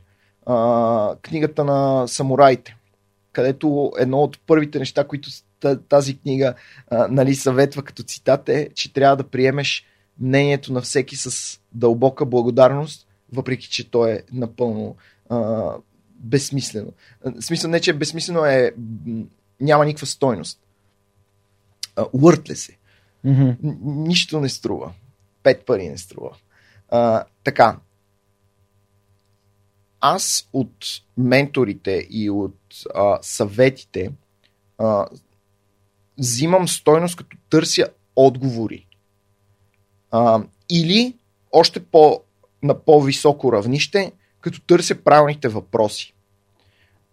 Аз няма да, а, да питам някой какво да направя, а по-скоро ще анализирам собствената си ситуация и ще търся или правилните въпроси, които трябва да си задавам за а, а, към кое от нещата да се насоча и защо. Защо това трябва да направя? Защото а, ако аз просто насляпо взема някакъв съвет и тръгна да го следвам, да, то може би ще работи, но после ментора като изчезне да ти даде следващата стъпка и ти си прескочил една-две от тях и, и, и- вече си тръгнал по един път, който не знаеш как да навигираш, нещата стават много сложни. Затова, за да взема всяко едно решение, а, аз трябва да разбера защо то е правилното. И по същия начин, когато аз съветвам, примерно, моите клиенти за тяхната бизнес стратегия, аз им показвам защо, каква е бизнес математиката, какви биха послед... били последствията и каква е причината за тази стратегия и, и им показвам, примерно, че аз не, не просто препоръчвам, дайте да направим това е този ред. Ами аз съм анализирал всичките възможности, изчислил съм потенциалния резултат от всичките и виждам коя е най-вероятно да се случи, коя е ще има най-голям резултат и къде има най-голям смисъл да си насочим усилията. По същия начин съвета, нали, ами то е хубаво това да направите. А, да, да, нали, както ето с тебе си говорихме а, по стълбите за, за контент маркетинга. Да, контент маркетинга е примерно нещо страхотно, което ние примерно би трябвало да правим сега за, за развитието на даден продукт. Обаче а, то може да не е реално практично в момента, защото mm-hmm. има други неща, които са по-важни. По-важни, да. А, и Приоритет. когато питаш някой за съвет, нали, какво да правят, той ако не знае какви са всичките неща, които трябва да се направят и, и да има пълен поглед върху бизнеса, неговия съвет реално е базиран на много бедна информация, която не може да и се има доверие. Да, това е едно да, да среща тъмното. Да. Това е без контекст. От, от, ментора, от ментора трябва да търсиш правилните въпроси и отговорите на тези въпроси, или даже още по-добре, не да търсиш отговорите на въпроса, самия отговор не ти трябва, а по-важното е да разбереш как са стигнали до, него. там. Да, а, за мен аз затова а, препоръчвам на доста от а, а, моите нови студенти да седнат и да изчислят пи. А, числото пи. Е 22 делено на 7. Е, не е така. Въпросът е да, да разберат как, как са стигнали до там. Прой да, прой да разбереш защо е толкова, защо е 3,14, а, а не е нещо друго. За, за мен е това, а, нали, аз първо, че просто исках да, да пробвам да, да, да, дали, да видя дали ще успея да го направя. Пи е числото пи. Да. Защо, за, Защо за, 3,14 е числото пи? Да, Да, какво символизира? Какъв, Да, как- какъв е мининга? как са разбрали да, че е толкова? А, или, или нещо подобно на това, са, който не, е- не, е- не е фен на математиката, но в случая математиката е много хубав пример за това нещо. Защото ако ти не разбереш защо е толкова и как е направено и как е постигнато и защо е толкова, няма. Нали, аз ако ти кажа колко е, ти мога да го ползваш. Но когато разбереш защо е толкова, можеш да го ползваш по много повече начини и наистина разбираш какъв му е смисъла. А, в случая, нали, аз ако ти кажа, добре, върви, прави контент маркетинг. Защо е важният въпрос и, и, и по-скоро не е въпрос е защо, ами още по-важният въпрос е как да се науча по най-бързия и най-ефективния начин да го правя това нещо. Знаеш, тук много, по много интересен начин ми, ми отговори на доста въпроси, а, които са такива, които аз съм си задавал, например, в, в компаниите, в които съм работил, има хора, които ти дават някакви задачи да ги направиш. И много малко хора ти обясняват защо и каква е връзката и какъв е смисъл на това, което правиш. Което, Питагоровата теорема once again. да, което всъщност, а, тъй като аз съм имал такъв случай с моя колега, на който съм обяснявал там едни таблици и репорти, които правихме и съм обяснявал как, какви са връзките между отделните клетки и примерно година по-късно той идва при мен, аз тогава още вече работех в Хамбург и каза, Жока, ти си единственият човек, който ми е обяснил това нещо, защо и как, се, как работи и аз в момента мога да създавам нови репорти за други клиенти. А което е, това, аз лично винаги съм търсил въпроса защо, за да мога да знам как, не само как да го направя и защо го правя, ами това ме кара да мисля за варианти как да го направя по-добре, защото знам каква, каква е функцията. И това е удовлетворение също. Точно е тая а, красотата в а, научния метод и в а, математическата зависимост от нещата. Ако мога да го видиш по математически начин, а, и нали, естествено не всички хора а, а, разбират математиката mm-hmm. и, и така по този начин, но нали, а, а, ако можеш да го направиш по този начин, това значи, че наистина си го разбрал. Тоест, а, като видиш, примерно, ето бизнес докато е много такъв хубав пример а, за това. Аз за това го използвам като инструмент за а, да обясня на хората как работи бизнеса, защото за да наистина да разберат как работи бизнеса, те трябва да видят зависимостите да. между а, основните звена в бизнеса. И когато те видят, че кое от какво зависи, това вече ги научава как да, да, да взимат решение и наистина да разбират а, и да могат да, да анализират собствената си ситуация. И, и реално показването на тези връзки е това, което а, води до, до самото научаване. Един, един конкретен пример искам да дам а, за това, което съм научил от теб, е когато последния път, когато някой мой приятел ми разказа, че ще да прави тениски и да изкарва пари от тях, аз му казах, добре, колко тениски мислиш, че мога да продадеш? И той, примерно, казва ми, не знам, хиляда. Добре, какъв е маржа на тази тениска? За ти за колко пари ще я продадеш, какъв е маржа?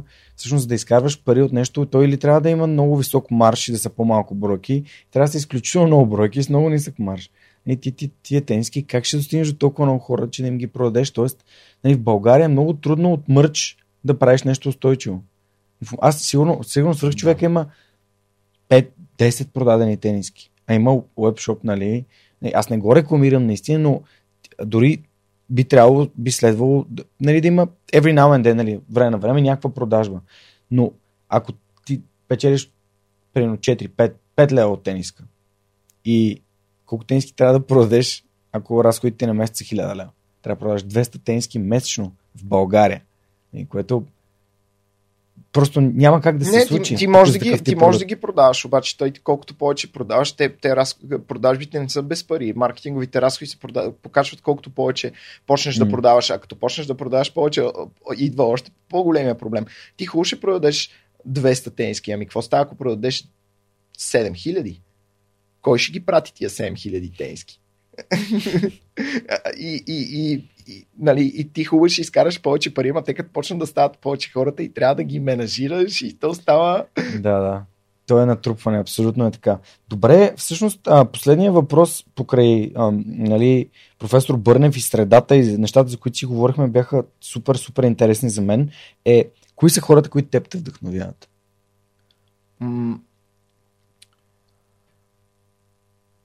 Честно да ти кажа, а, като се замисля,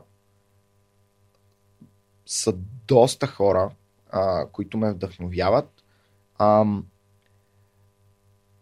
аз не знам някакси как се е сформирало това в мен, може би защото отново професор Бърнев а, има ключова роля в а, това нещо. Това е момента, в който а,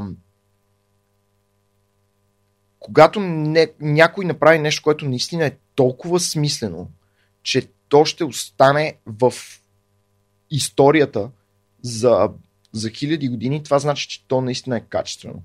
Затова, примерно, е, един от хората, които най-много ме е вдъхновил на света е Платон. Mm-hmm. Той си е написал книгите преди 2400 години и ние още ги четем и още са релевантни и още са много добри. И а, аз някакси търсят този еквивалент в модерния свят. Кои са хората, които сега правят неща, които а, биха останали в историята? А, мога да дам няколко примера. Примерно, естествено, нали, стандартните Jobs и Gates а, са, за мен са изключително а, вдъхновяващи хора. А, Мъск също нали, в, в този случай. А, защото те са направили неща, които наистина са важни. А, смисъл, първата софтуерна компания, а, първите персонални компютри от страна на Apple, излизането в, в космоса и стигането до други а, планети, идеята за, за SpaceX. А, тези неща а, наистина са вдъхновяващи за мен, но, но хората си мислят, че нали, само тези хора са не са само тези хора. И, и, и даже още по-интересното, че аз много дълго време вярвах, че някакси тези неща вече са направени. Ние няма сега какво толкова много да направим. То вече са заети тези ниши, които да мога да направиш нещо и да останеш в историята. А, на, една от последните книги, които а, а, четох, която смятам, че ще остане в историята за хиляди години, е Далай Лама, който а, буквално а, казва се Beyond Religion, отвъд религията, където Далай Лама а, просто създава етичен кодекс за цялото човечество, който а, според мен ще се наложи. Той ще стане като, като конфуци, конфуциевите ценности в Китай. След като умре той и мине малко време, хората просто ще разберат, че това е начина. Uh, и, и тези ценности наистина имат голяма стойност и наистина той ще остане с голямата усмивка накрая. Тоест има доста неща, uh, които м- м- са още могат да се направят такива неща, които наистина да останат в историята. Примерно също и а, постиженията на Ювал Ноа Харари в убеждаването на хората как, как се случват нещата и на къде отиват и неговия метод на разказ по-скоро а, начина по който той обяснява исторически а, как са се развили нещата а, според мен ще се преподава в училище след хиляди години. Аз мисля, че това е нещо, което ще остане evergreen mm-hmm. в историята на човечеството. Ти като го обърна на книги, дай да продължим по темата с книгите. Какво би препоръчал на хората? Ам, ами... Без ограничения. Без ограничения, ами те са много. А, значи, 4-5 книги, нещо, което... Да, на, Наполеон Хил бих препоръчал. За мен той е изключително мотивиращ и е изключително... А, нали, наистина той има правилния начин на мислене за това как трябва да се отнасяме към себе си и към, а, и към целите си. Коя книга? А, е, Think мисли за, да, да, мисли за богатявайте. Има една, между другото, аз съм много голям фен на Audible. Mm. Няма как да не ги. Не знам дали имаме право да правим реклама по време на подкаста. Имаме, обаче, обаче съм изключително голям фен на Audible. А, защото, примерно, в Audible има. А, аз, а, е, една от тези, които най-много ми харесва, е едно негово издание, където са живи записи от неговите лекции на живо, от семинарите му на живо. А, значи, него би го препоръчал. Ювал Ноа Харари и трите книги, а, които са свързани с него, нали, Sapiens, Homo Deus. Homo Deus и така нататък. И 21 рок на 21 век. Да, точно така. А, друго, а, което се сещам, освен а, Наполеон Хил, а,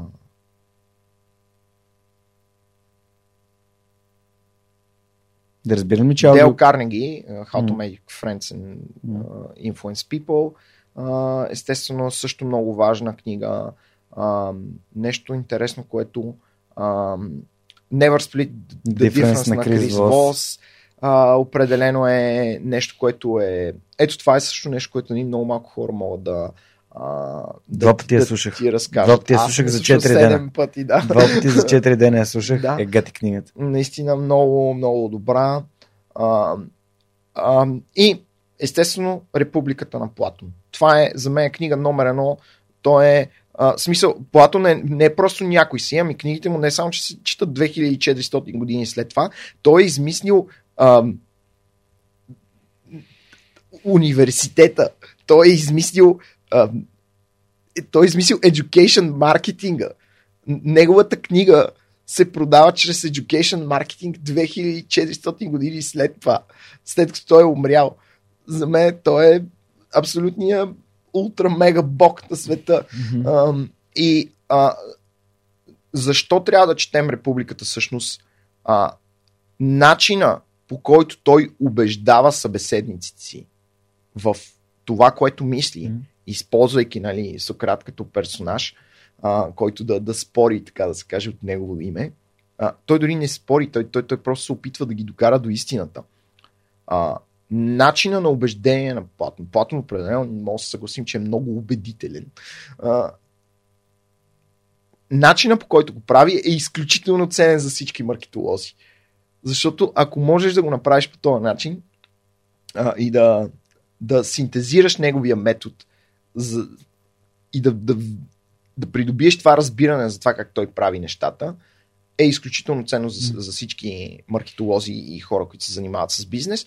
Плюс това, те са толкова много неща са вкарани в една книга. Утопичното мислене. Възможността да можеш да си визуализираш един по-различен свят. Една, нали, то това е утопията. Утопичното мислене и е, първото му за първи път се появява в Републиката на Платон. То това е всъщност основният гений в, в тази книга. Това утопично мислене, което ти позволява да видиш света по различен начин, да го планираш по, по друг начин, да, да видиш как можеш да го промениш и да, да изводиш, така да се каже, Сократовата дискусия с останалите, за да видиш как наистина може да стане на практика, е за мен нещо безценно. И затова, според мен, всички трябва да четат Републиката и по, по няколко пъти. Добре, а аз тук ти хвърля ръкавицата. С какво мислиш, че Audible е по-добър от Storytel? Ти не а... знаеш за Storytel? Storytel мисля, че е българската... Не, Storytel е шведска. Всъщност Storytel, историята на Storytel е как собственика е на Storytel пише на Storytel, а, пише на, на Amazon, че няма книги на шведски, например, няма книги на местните езици. И там Amazon нещо го отсвирват, пича създава, той е физ, мисля, че е физик. И Storytel в момента, освен че са партньор на подкаста, а, всъщност и хората, които слушат, а, знаят, че има 30-дневен безплатен трайл. И в Storytel може да слушаш колкото искаш книги, което е супер удобно. О, да, да, супер е. Това, между другото, не знам как им се връзва бизнес модела зад него, но а, нали, а, не мисля, че а, има книги на е- български. Има да, книги на български, което е невероятно, защото са професионално записани. Аз лично предпочитам да ги слушам на английски. Има и на английски. А, заради терминологията, но не, аз не бих казал, примерно, а, сега като ми каза, се сетих за Storytel, аз не мисля, че едното или другото е по-добро. Mm-hmm. Просто си намираш въпрос на книга. Е. Да. Аз, а, може би, а, трябва да, да, да стана сабскрайбър и на Storytel. Ще ти пусна линк, че Защото... Да тестваш. А, защото... Не, то аз няма какво да го тествам. Аз ако си намеря книга, която ми харесва yeah. и, нали, и, и я ползвам, а, бих, а, бих го използвал. То е даже... Аз, примерно, има някои книги, които а, ги слушам на аудиокниги, които са безплатни а, от а, LibriVox LibriVox е едно такова общество от доброволци, които а, правят аудиокниги на точно на такива стари книги, които не могат да, да се намерят на много mm-hmm. места и са безплатни. Mm-hmm. А, нали, тоест не, аз не, не, не съм нали, някакъв за, заклет фен на Audible. Не. А, мисля, че е хубаво да, да имаш subscription, само малко е скъпичко, нали? Ама ам, Storytel предполагам, че няма да е толкова скъп. 9,99 на месец за всички книги. Е, това е скандално. Нали? Да, да, скандално. Ако наистина четеш, е Плюс безплатния месец. Да, да. Има, има и книги за четене вътре, не е само за слушане. Има Ако за има четене. достатъчно книги, нали, аз предполагам, че тези важните основни книги, mm. които ам, трябва да се четат поне, нали, тук в случая говорим за бизнес и, mm. и, и, и за маркетинг, най-вероятно ще ги има. Не, Крис Вос има Харари го има и така. Да, Крис Вос, Харари. Те са много, нали, но да. а, мога да, да споделя м- Audible библиотеката или и, и wishlist ми, който е, да не знам, те вече са 2-300 книги не. там. Аз не мога да смогна да ги чета. Goodreads профил имаш ли? Не. не. Това е лесен вариант. Те, те всъщност Goodreads собственост на Amazon. Ама то е нормално, защото там има ревюта на книги и така. Добре, а, всъщност книгите са много важна част от свръхчовешката дискусия, защото всеки може да вземе нещо за себе си. Аз Крис тук последните няколко епизода много често говорих за него, така че много се радвам, че ти го, че ти го спомена. А, вие в момента в Startup Masters, а, предвид COVID ситуацията, а, понеже се, така, се заговорихме с тебе, сте решили това цялото знание, което имате да го създадете в дигитален курс. И първият път, като разбрах за това нещо, аз влязах в курсера да си го купя а, и разбрах, че това е само уводната част, само бизнес, бизнес частта за, за това, което сте подготвили. Кажи ми, защо решихте да правите дигитален курс и всъщност какво, какво могат да получат хората от, от този курс? А, ами, значи, цялото нещо започва всъщност с софтуни. А, когато а, когато започнах, така да се каже, Светлин Наков ме покани в софтуни да водя няколко лекции по AdWords в, а, а, в началото. Това беше доста отдавна. Мисля, че а, това беше когато софтуни бяха в а, Хаджи Димитър. А, Мгм. Още там. Те бе съвсем началото. 1-0. Да, съвсем началото 1-0.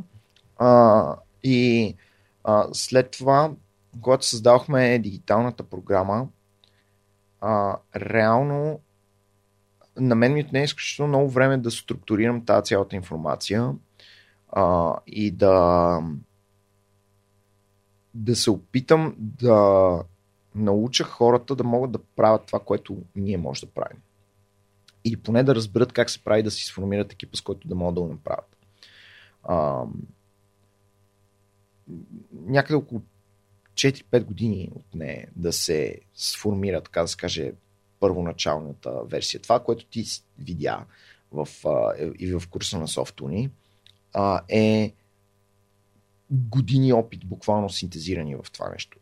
А, причината, заради която решихме да си направим наша академия, е. А, те са две причини. Първото е, че а, искахме тази информация да достигне до целия свят, защото дори на английски язик тази информация я няма никъде. Аз съм гледал сигурно над 7-800 онлайн курса. А, а, аз това правя в свободното си време.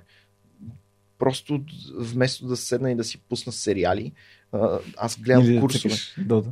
Да, или да цъкам а, компютърни игрички. Аз вече съм почнал да, да, да изобщо не, не играя, дори само гледам някои от най-важните турнири и това е. А, но а, просто я няма тази информация. Има много неща за отделните части, а, като примерно да научиш Google реклама. И един от най-добрите курсове, а, който е по Google реклама, пак не покрива всичко. Затова трябваше аз да седна и да го направя да го обясна цялото. Защото а, от една страна има много дупки, които липсват, от другата страна липсва структурата на образованието. Защото повечето хора, примерно, те решават да кажем, е, аз сега ще стана маркетолог и ще почна с а, Facebook реклама. Е, да, да, ама а, рекламата е част от маркетинговата стратегия. Маркетинговата стратегия е част от бизнес стратегията. Ти като нямаш никакво понятие от това каква е маркетинговата стратегия, каква е бизнес стратегията и защо трябва да бъде такава и да можеш да си отговориш на тези въпроси, няма как да, да станеш истински майстор в, в Facebook рекламата или в каквато и да било реклама. Тоест не, не мога да почнеш от края. Затова а, решихме да направим реално цялостната а, програма и то това е още идеята на, на софта ни. А, нали, оттам и идва тази идея да има цялостна програма, за да се обсъдят всички сфери. Това беше всъщност основната а, гениална идея на, на Softony, която създаде Softony Digital. А, и да се съберат нали, специалисти от различните сфери, които да разкажат за тези неща. А, до тук добре, но а, в. А, а, първо, че, а, аз мисля, че програмата Softony е много добра, но а, моят проблем с, с това нещо беше, че първо, че няма достатъчно време, а, защото когато ние си записваме курса онлайн, а, в а, софтуни, примерно, аз имам 8 лекции за един курс, по 4 часа, това са по 32 3 часа. часа, 20, не, по 4 часа са, да, 32 часа. 8 А, 4 по- 32. те не са по 4 часа, по 3 часа. са. А по 3 часа, Да. точно така. 24 часа. 24 часа. За 24 часа не може да се обясни това нещо. Просто не става и, също така е много по-трудно да се направят а, упражненията а, и така нататък. Тоест, а, ако трябва да е на живо, този формат просто е малко труден.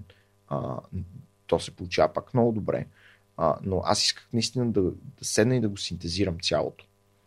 А, и затова започвам с бизнес стратегията, маркетинговата стратегия и след това аз отделих може би 3-4 месеца за да синтезирам кой е правилният ред на фундаменталност на нещата. Затова започвам от най-фундаменталните неща, които а, повечето хора си мислят, че ги знаят. Ако питаш а, 99% от маркетолозите ще ти кажат, че те разбират от маркетингова стратегия и бизнес стратегия. А това просто не е така. аз познавам собственици на бизнес милионери, които нямат понятие от бизнес стратегия. Те имат hustle and flow, така да се каже. Е, правят ход след ход, имат някакви идеи, нюхове и така нататък, но не те не могат да направят бизнес стратегия. Въпреки, че имат бизнеси, които изкарват милиони. Маркетолозите също. Маркетолозите, които разбират от бизнес, са скандално малко. Може би са наистина са под 1%. От самата, самия начин, по който функционира бизнеса отзад. А всъщност, както споменахме и при малко, най-важната функция на маркетинга е да се развие бизнеса. Защото той като се развие, има повече продажби. Повече продажби не значи по-добър бизнес. Значи още повече проблеми, които трябва да се решат и, и те проблеми, ако не са решени в началото, те стават по-големи. Тоест, ам, затова тази структура, която а, направихме в а, академията е много а, ценна, според мен. И нали, тя започва с бизнес стратегията, фундаменталния план, маркетинговата стратегия и след това копирайтинга а, и, и контент маркетинга. Тоест, копирайтинга всъщност е важната част, защото а, тези неща, които с измислени отдавна, а, но вече са забравени, е това, което се пропуска в момента в дигиталния маркетинг. Тоест, Madman времето. А, времето на Клод Хопкинс, Scientific Advertising, още една книга за, за колекцията. А, когато рекламата е почти изцяло е зависело от самото копи, от текста на рекламата, от комуникацията на бизнеса с клиента. А, и да мам тест, мога да го сложиш в същия куп. Да мам тест. Да, да мам тест. Нали, тази начина по който трябва да протече разговора между бизнеса и клиента е всъщност това, на което се базира uh, Customer Experience, потребителското преживяване. Тоест, ако ти се опитваш да направиш един дигитален бизнес и не можеш да си визуализираш главата и да проведеш този разговор с клиента, за да разбереш той как би протекал.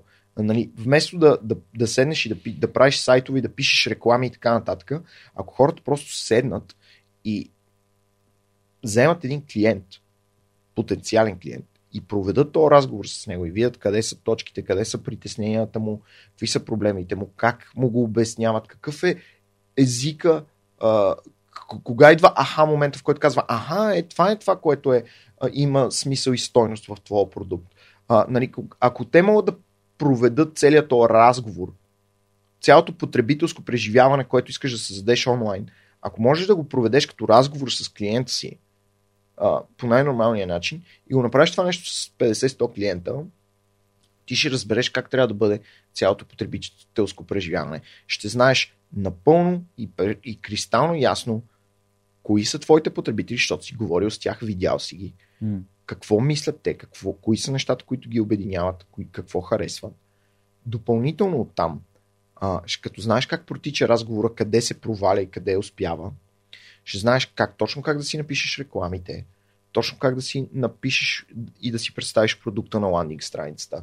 Ще знаеш точно кои допълнителни продукти да, да, да допродадеш след това. Ще знаеш точно и абсолютно ясно как да задържиш клиента и, и да имаш едно дългосрочно отношение а, с него и да имаш а, един разговор, който върви в, а, във времето по-нататък. И моята иновация, всъщност, моята лична иновация в а, маркетинговата теория, всъщност е така наречения любовен маркетинг, а, който е нали, тая идея, че разговора след, ако първата реклама, първата продажба и така нататък с запознанството с клиента, оттам нататък то трябва да се превърне в една дългосрочна връзка. Като в сет годин.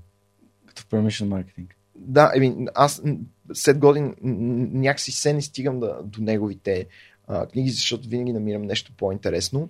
А, но а, идеята там е, че след като е направено запознанството с клиента и той е пробвал, да кажем, даден продукт или услуга и е станал клиент на определен бизнес, а, моята теория всъщност за любовния маркетинг казва, че ако се държиш по този начин, а, а, по, по такъв начин с а, този клиент, все едно той е а, любовта на живота ти, в която в момента си влюбен и, и пеперудите са в корема и, и ще направиш абсолютно всичко възможно, за да можете да ги спечелиш, да ги задържиш и да, и да останете заедно цял живот. А, както нали, би направил за, за половинката си. А, тогава вече разговора преминава на още по-високо ниво. Нали, тогава почва да се правят нелогични а, неща, които просто да са за, за, за удоволствието на клиента, от които нищо не печелиш. Такива ам, а, просто от добро сърце. Жестове. Жестове. А, нали, mm. и, и преминава на, на съвсем друго mm. ниво. А, това е всъщност а, и вече нали, мене много интересно ми е, когато направя една теория такава за маркетинга, както е а, нали, идеята на Digital Performance маркетинга с а, а, свързаността на всичките а, сфери в бизнеса и, и използването на, на релациите между тях, за да се оптимизира бизнеса, така и с любовния маркетинг. Нали, после трябва да провериш правят ли го хората това, работи ли на практика, има ли го в света. И да, има го. А, нали, първо, че абсолютно всичките успешни бизнеси работят по Digital Performance Marketing модела в момента. А, второ, че а, любовния маркетинг, примерно най-успешните бизнеси на света също го използват. Amazon са най-типичният пример за това нещо. Те са Customer Experience, Customer Experience и Customer Experience и още Customer Experience отгоре. И те просто целят да създадат най-добрия Customer Experience. Никой не съм имал лош експириенс с Amazon. Еми да, няма как. Защото на тях им пука. Те, те са, може би, най-доброто приложение на любовния маркетинг. И съответно, вече и ние се опитваме сега а, с академията да направим същото. М. Супер. Добре, какво всъщност, нали, каква е цялата идея на, на тази академия? Нали? Ако някой влезе, а, кой, кой би получил макс... най-много, най-много стоеност от нея и за кого е, за кого е създадена? Ам, академията реално я създавахме с целта да съберем цялото знание, което е необходимо а, на един човек да бъде майстор на световно ниво на, в дигиталния маркетинг. А, тоест това означава, че а, тя е най-голямата стоеност за, за това естествено ще извлекат студентите и хората, които те първа започват да се занимават с маркетинг. Защото всичко е наготово и е подредено в правилния ред. Просто минаваш през цялото нещо, правиш упражненията, инвестираш няколко месеца в това нещо и ще научиш нещо, което на нас ни е отнело 15 години да го направим. Като се има предвид, че на ни сме направили грешките по пътя и, и, и главоболията. Съответно, след това, за маркетолозите, които вече се занимават с маркетинг, повечето хора в маркетинга нямат знания в определени много важни сфери. Както, примерно, нали, ти с какво се занимаваш с SEO или с social media маркетинг, mm-hmm. примерно. А, да, обаче, как това е вързано с останалата част на бизнеса, е са липсващите звена. И примерно, да, ти ако се занимаваш с SEO, нали, има други важни неща, които са примерно а, копирайтинг, контент маркетинг, Google Ads, Facebook. Имейл маркетинг. Имейл маркетинг. Всичките неща са свързани. Mm. Те, за мен е един наистина професионалист в дигиталния маркетинг трябва да може да ги прави всичките. Те не са толкова сложни.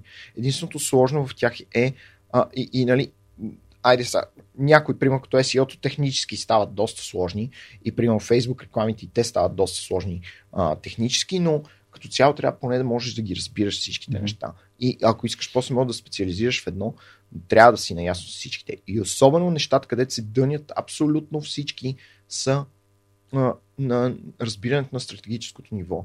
Значението на маркетинга за бизнеса.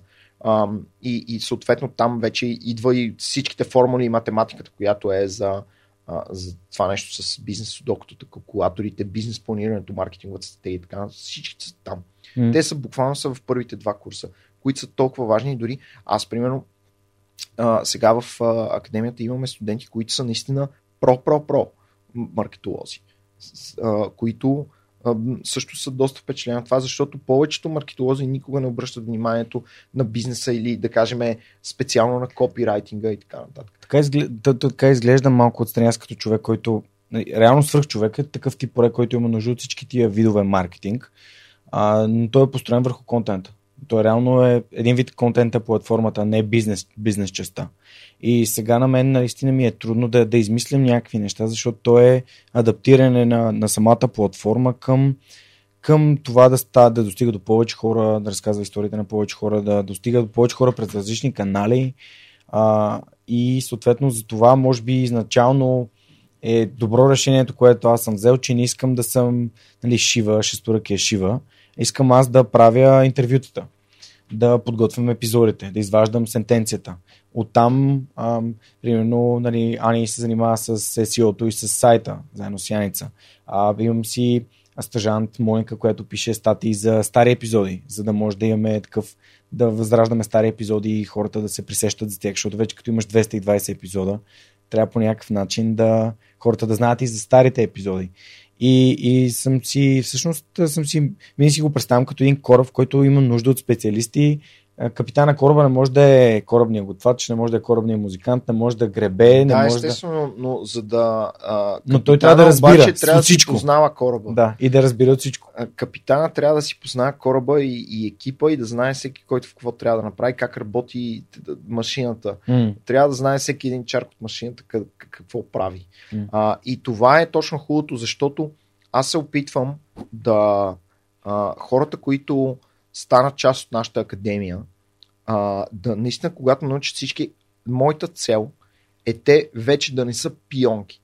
Тоест ти вече след като разбереш това нещо, както аз споменах, нали, аз като мога да отида във всеки един бизнес, да видя какво може да се направи за тях и какво, какви са следващите ходове, за да се развие този бизнес, как, какво трябва да стане, за да не искат те да работят с мене. Ти, ако Аз мога да им помогна да си развият бизнеса и, то, и мога да им го докажа и да им го покажа. М. Това е основната функция на маркетинга. А, и аз много, а, за мен е а, недостатъчно, някакси не е готино просто да си маркетолог и, и, и да, да, да нали, какво, какъв маркетолог си ти, ми аз съм social media маркетър. Това направо ме убива. А, просто защото това не е реално есенцията на маркетинга. Това значи, че ти си бот, който работи просто за Пише ни просто. за да и пише ни постове. А можеш да правиш изключително много повече и а, да просто това разбиране за нещата е това, което а, издига нивото на, на маркетолозите. И аз затова искам наистина да ги, направя, да, да ги направя машини истински Да. майстори. И затова а, курсовете са организирани по този М. начин всичките заедно едно след друго. Те вече са, може би, над а, 200 часа контент са първите 6 курса. Само Facebook курс е 27 часа. М. А, Всъщност, И- тук се връщаме на предишна точка, която преди да се върнем, има много важна част, което ти каза за менторството. А, за менторството, всъщност, ние заедно с а, академията сме си направили едно общество, където си ги менторуваме хората едно след друго, М. за да а, и отговаряме на всичките им въпроси с двойна цел, малко с задна мисъл, така да го кажа. От едната страна ние им помагаме на тях, от другата страна, те като питат нещо, фидбек. и и те ако питат нещо и не са го разбрали, значи ние не сме го обяснили като хората. Да. И, и това ни е фидбек Да. лупа, с който си подобряваме нещата. И по този начин също така изграждаме общество, в което вече виждаме, че започва да си помагат едни на други. Студентите питат постоянно какво се случва, как става това и така и така. И също така ние малко по малко, стъпка по стъпка си ги менторстваме. Има хора, които примерно си създават техни маркетингови агенции. И, и ние им помагаме. Има един, специално има един пич от Ирландия, който абсолютно всеки ден има въпроси и наистина иска много, много сериозно да си направи собствена маркетингова агенция. Има хора, които се занимават с e-commerce и така нататък. И започват да си помагат едни на други и ние им помагаме и си ги менторстваме. И общо взето започва да им се получава и да стават майстори. Да, аз а, отскоро съм в Discord сервера и нямам търпение нали, да, да разгледам целия, целия курс. Още нали, само на бизнес модула съм в първите няколко лекции, които, нали, те, както ти каза, те се застъпват с нещата, които ти си ми преподавал, но сега имам някакси друго, друго съзнание, през което искам да мина през тях. И като свърша курса, ще дам обратна връзка как е, как е при мен. Надявам се, че ам, виждам това като пропуск в мен. А, и курса, който довършвам и нали, че искам да завърша преди да започна така да се отдам на, на, на вашия, е Learning How to Learn, един безплатен курс в Курсера, който обяснява нали, как, как се учат нещата и че не може само хъсва. Нали? Да. Но По тази тема има няколко човека, които се занимават доста. А, нали, за мен е лидера в тая, в тази сфера е Тим Ферис. м, А, нали, The 4 Hour Work Week. Там няма. Той просто е опитното зайче и наистина той е мастъра на, на, на ученето. Сега, момчето е световен шампион по танго, освен че е бизнес и, и по тайчи. предприемач и, и инвеститор, да, и по, по тайчи също, да. Нали, а, по-скоро не, беше някакво бойно нещо, не, тайчито е доста мирно за него. Беше някакъв боен контактен спорт, ама да, а, Дето, да, дето беше, свали, дето беше свалил примерно 4 категории Да. с дехидратация. Точно, нали, пича е топа на лърнинга. В, в, в, нещо, което няма в и сторите. Томас Ханк. Не, също. има, в- в Audible е Tools of Titans и Tribe of Mentors. Слушал ли си? Е, да, да, да, естествено. В смисъл всичките книги на Тим Ферис аз ги тези, препоръчвам. тези две книги са скандални. Да, да, да. Тези две книги. За мен лично това са му най-добрите книги, защото те са написани на базата на интервютата Е, му да, с е, той се хората. развива, той се развива, Да. да. но за мен той е наистина, аз от него а, и от, ам, така да се каже, от Радо Хакера, който ми даваше просто правилната насока а, и а, начина на учене на Тим Ферис, а, аз съм го придобил и внедрил в себе си. Смятам, че между другото, особено това за, за маркетинга и това също е една от основните причини да направим академията, защото а, скоростта на учене има огромно значение. Да, така. Нали, а, аз, примерно, и, а, с методите на Тим Ферис научих испански за два месеца, за да, за да мога да, да си свърша работа, защото ми беше интересно и, и ми трябваше да го направя.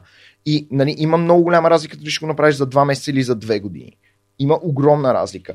И в маркетинга тази разлика е ултра гига мега огромна. Да, защото се нещата, нещата. се променят много бързо. И тези, които учат най-бързо, Те са неуспешни. са най-успешни, защото са най-напред. Нали? И съответно ти естествено трябва да имаш фундамента, но и трябва да, да учиш новите неща бързо и ефективно. И то, точно тази идея нали, да се научиш как да учиш бързо е много ключова част от а, това, което ние се опитваме да направим с академията, за да тя така започва. Реално, така започва а, с, точно с тези идеи, за да а, може просто да стане изключително бързо цялото това. How нещо. to learn and how to ask questions. Нали? Да. Въпросите са супер важни.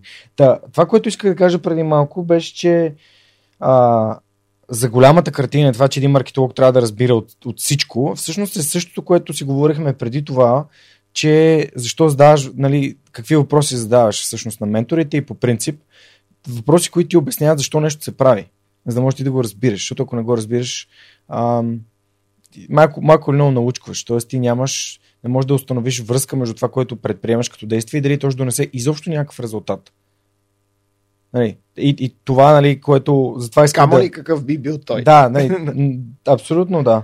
Но аз самия дори правя нали, маркетинг на парче, а, но всички сме в кривата на ученето и по-добре да правиш нещо, отколкото тотално да си да, О, да, да, между другото, да, точно това е всъщност е, една от другите много важни неща, е, че а, от моята директна, а, това беше за мен изключително важно в софту ни, директния контакт с хората, които аз се опитвам да ги науча на нещо, което наистина е сложничко. М. Ам, и а, директният контакт с студентите а, ми даде а, тая възможност нали, да видя какво води до това те да научат нещата както трябва и, и, и да ги запомнят. И всъщност тогава доста, една година горе-долу си блъскахме главите с това нещо. А, и оттам дойдоха всъщност тези инструменти, които ние създахме. Бизнес докато е продукт на това. А, Да, бизнес докато реално само да разкажем е една Google табличка, която въвеждаш цифри от типа на колко ти е голям пазара, колко продажи искаш да правиш, каква е цената на продукта и така нататък. Така нататък. И виждаш реално какво можеш да постигнеш за ни 12 месеца. Реално да, виждаш цялата бизнес, целият бизнес модел. Да, Бизнес модела реално и си кажеш, окей, дали заслужава ли си при тази цена, при такива продажби и дали изобщо ще изкарам, нали, дали ще бъда устойчива организация. И така нататък. Така Точно че това е бизнес. И то затова се казва судоко, защото те наистина се нагаждат тези числа, така. е. за да видиш, нали, защото ти като повече продажби, значи и повече разходи, а, по-голям а, пазар, значи а, Повече маркетинг. повече, разходи. да, повече маркетингови разходи, повече конкуренция. Т.е. нещата са вързани и, и аз всъщност точно това видях, че с експериментирането с такива инструменти, хората като започнат да си играят с тях, те придобиват разбиране. Те, те са малко като легото. М. Нали, малките деца, като почнат да сглобяват блокчетата и, и, и се научават на много важни концепции за живота от, от тях. И по този начин, всъщност, а, идеята е, че ти се научаваш не като изгледаш някакво видео или някакъв курс. Тогава, може би го възприемаш, но истинското научаване става, когато се опиташ да го направиш и се провалиш. Защото ти ще се провалиш до известна степен в... Няма го направиш перфектно е, по такъв начин, че да няма по-добра версия от това, което ти си направил. Това е Никога заблуда. няма да стане Това е това заблуда. Заблуда е. Да, да, да. Никога не мога да стане това нещо. В смисъл ти дори да го направиш успешно, то винаги може да е по-успешно и мога да го направиш по-добре и да има следващата версия. Тоест, самото учене, научаването, възприемането на тази информация идва, когато ти се опиташ да научиш нещо, прочетеш някаква книга, ам, изгледаш някакъв курс и когато започнеш да го прилагаш, като видиш къде се проваляш, това са нещата, които не си научил и можеш да се върнеш обратно и да ги научиш. И като видиш, като упре, така да се каже, този теоретически нож до кокъла, където видиш, че не можеш да го направиш, явно нещо не си разбрал, тогава Знаеш. вече започваш да, да, да връзваш нещата и да задаваш въпроси, да се обърнеш към ментора си, той да ти отговори и да ти и наистина, да, когато започнеш активно да се бориш с, с а, материята, тогава а, става а, истинското учене. Нали, като почнеш да копаеш а, и да, да практикуваш и да, да се упражняваш. И през цялото време говориш за, за, за това как човек сам трябва да го направи, пък малко ли много нашата образователна система така ни е сформирала, че ние търсим вината в другите, ам, той знае хака, продаваме си някакви добавчици и така нататък. Всъщност, ам, ти тук говориш за това самия ти да искаш да, да научиш, да получиш, да разбереш, да задаш въпроси, да търсиш хора, които да те научат, да те образоват, но тук идва, в смисъл, това е някакъв тип лична отговорност. Еми да, ти искаш да ти кажа магическия трик и ти а, Да пусна една реклама и да стане пускаш милионер. рекламата и ставаш милионер. Еми не, брат, не става. А, няма как да стане. А, въпросът е, че а, за, наистина за да ги направиш тези неща, ти трябва да, да придобиеш този начин на мислене, да се развиваш постоянно. М, И не само постоянно, ами и бързо и постоянно. да. А, Тоест скоростта на развитие и постоянството имат много голяма важност. А, трябва да, А защо постоянството е важно? Еми, защото а, ти, ако спреш да се развиваш, а, а другите продължават, Кога то ще- има... Когато не То не е състезание, то е маратон. Да. Разбираш ли? Да. Маратон е и, и, и, и, и, и то е такъв Ултрамаратон. 20 годишен маратон, да. В който и даже точно това е, нали, аз съм много а, хора, примерно, а, какво трябва да направим, за да бием конкуренцията, да ги убием, да ги изпреварим.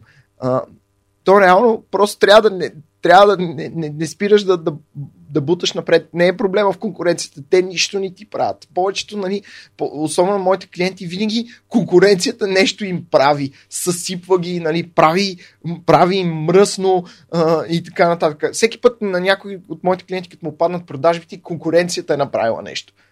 Не, брат, и ти не си обслужваш клиентите като хората. Нали, ти си се издънил, гледай си твоята паница. И като, като си оправиш твоята си, а, а, твоите си проблеми, тогава нещата стават по-добре и по-добре. Тоест в случая, нали, а, Е, за това си говорихме. погледа... Екстернализираш на, навънка, търсиш да, навънка другите са виновни. Да. В случая на образователната система в България наистина са виновни. Просто защото да, даже това беше много интересен разговор, който водихме с Светлин Наков, който беше ходил и моят професор Бърнев, между другото, също преди Мгм. това той беше ходил при абсолютно всичките министри на образованието, откакто има министри на образованието. Той беше мисля, на 89 тогава. Мгм. А, и на всичките им беше казал, ти не ставаш шедо при наследника ти. Смятай за какво става въпрос. Тъжно. А, е, проблема е наш кафе. проблема е, че нещата в бизнеса и в много от сферите се развиват толкова бързо. Дори в правото, в архитектурата, където наистина там са много ясни и точни нещата. И, и, и, нали, и, и айде в правото нали, не се сменят чак толкова бързо, колкото в дигиталния маркетинг, примерно. А, нещата се променят толкова бързо, че няма как Министерството на образованието да смогне с тях. Не. Тоест няма как Министерството на образованието да реши какво трябва да бъде образованието, защото година тяхната то процедура за вземането на това решение По-бавно отнема промяната. толкова време, отколко, колкото отнема да се промени това нещо. Те докато го решат, то вече се е променило. Да. Еми, извинявам, а примерно две от системите, които тотално работят, едното е а, начина по който се изкара шофьорска книжка в България. То е тотално, тотално неадекватно за автомобилите, които се движат и, и в България в момента. И това цялото нещо е от 70-те. Как се, дори как се държи волана е грешно. И това цялото нещо ти го преподават и ти всъщност си, ти си опасен, ти се учиш докато ти се учиш след като имаш книжка, реално е по същия начин се учиш и в образованието. Взимаш си една диплома, казваш, окей, аз съм завършил маркетинг, сега ще започна да уча как се прави маркетинг. за какво ти е? Тази Е, за да диплома? можеш да управляваш. Дипломата ти Да. трябва, ако си лекар, архитект или адвокат. Да. За другите неща не ти трябва дипломата. Е, еме, реално, да, ми трябваше е, като отида в Германия, за да, за да удостоверя, че И- по образование. И в България, ако искаш да станеш президент, трябва да имаш висше образование. Да. А, задължително. Ако Не, искаш няма- да станеш не министър-председател, не е задължително, Не, не. ама ако искаш да станеш президент, е задължително. А, и нали, за, а за мен е, а, реално, аз примерно имам една огромна купчина, е такава, с сертификати. А, дипломи а, и, и та- там не знам какви си а, глупости, нали, които не са точно от, от университетите, но са от по-готини места от, М. от нашите университети тук. Нали, примерно като Академията на Google, а, като а, edX и така, за мен, примерно, edX е доста по-добра платформа за об- образование и higher education от а, това, което имаме тук М. ние в университетите. И съответно, никога на никой не съм ги показвал и никога не съм ги ползвал. Единствено гугълските сертификати съм ги ползвал там да си покажа малко, М. а, нали, че съм сертифициран специалист, като си търсех клиенти за рекламата, но и тях вече не ги М. а, използвам. Тоест, за да учиш за диплома, за мен е абсолютен абсурд. Пълно безумие и загуба на време. А, да учиш, за да научиш нещо, за да можеш да правиш нещо, има смисъл. И всички смисъл трябва да бъде насочен към това. А, защото просто времето е ценно.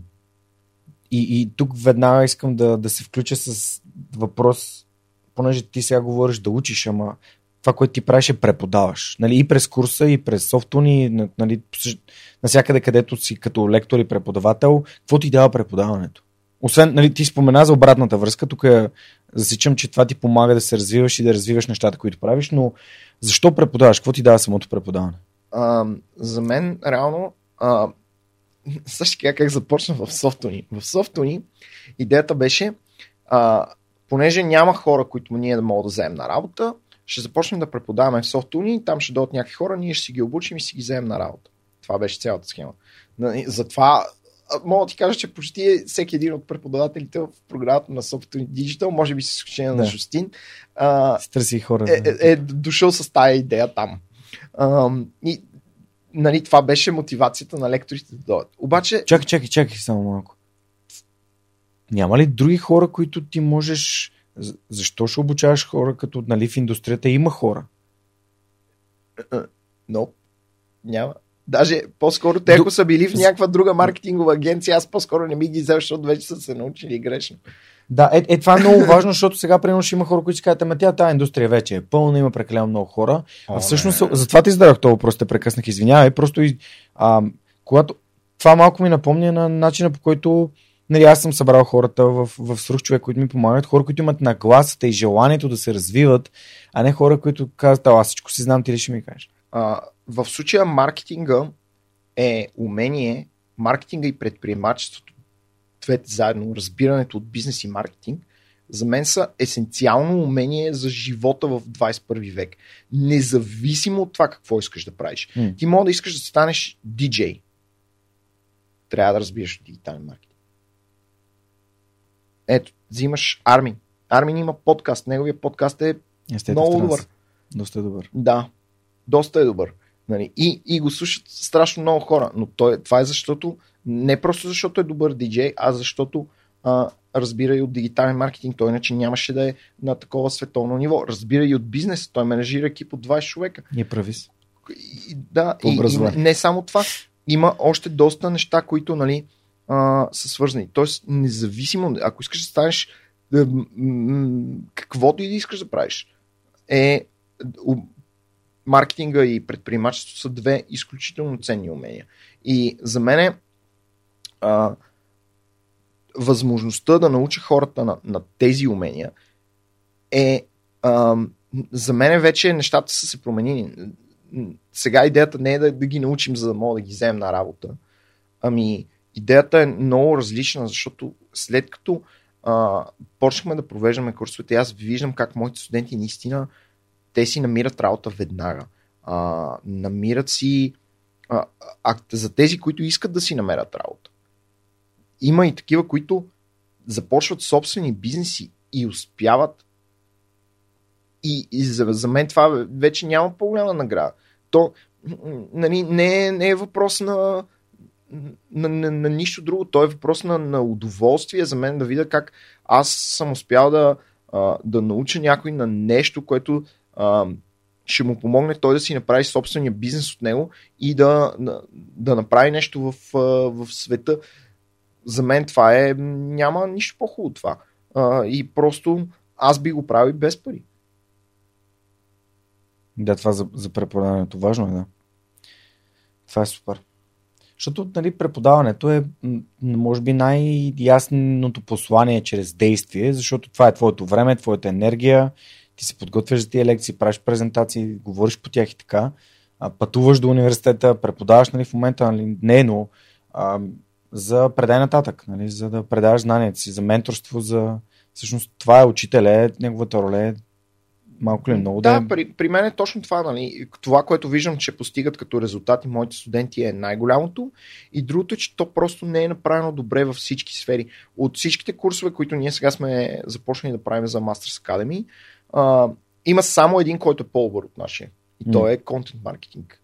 А, и който, нали, при нас, ние контент маркетинга и копирайтинга са в един курс. М.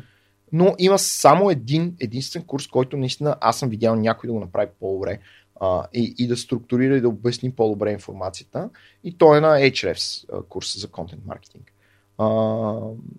Блогинг for Business, реално, който също може да, а, да го предоставите като ресурс. Той е безплатен. Супер. Да. Добре, аз много обичам а, да записвам такива ресурси и дори много е интересно това, което каза, защото аз вчера, вчера слушах на Бавен Beyond подкаста, който не е никак лош. И отваряйки iTunes и бях решил, абе, я да видя какво пише отдолу в инфото към епизода. Знаеш ли какво има в инфото към епизода? Да... Слушаш ли подкасти? Да, А, гледаш ли какво има в инфото към епизода? да, да, да. Доста често. Абе, аз стигнах до извода, че аз никога не гледам какво пише в инфото към епизода. Е, да. И аз докато почна да го гледам, минаха години. Да, и, и всъщност си дадох сметка, че какво има на Bavent Beyond, на един много добър музикален подкаст, линк към техния сайт. А, линк към, примерно, как може да го слушате в Spotify. Примерно в iTunes има как да го слушате в Spotify. И два-три линка и това е всичко.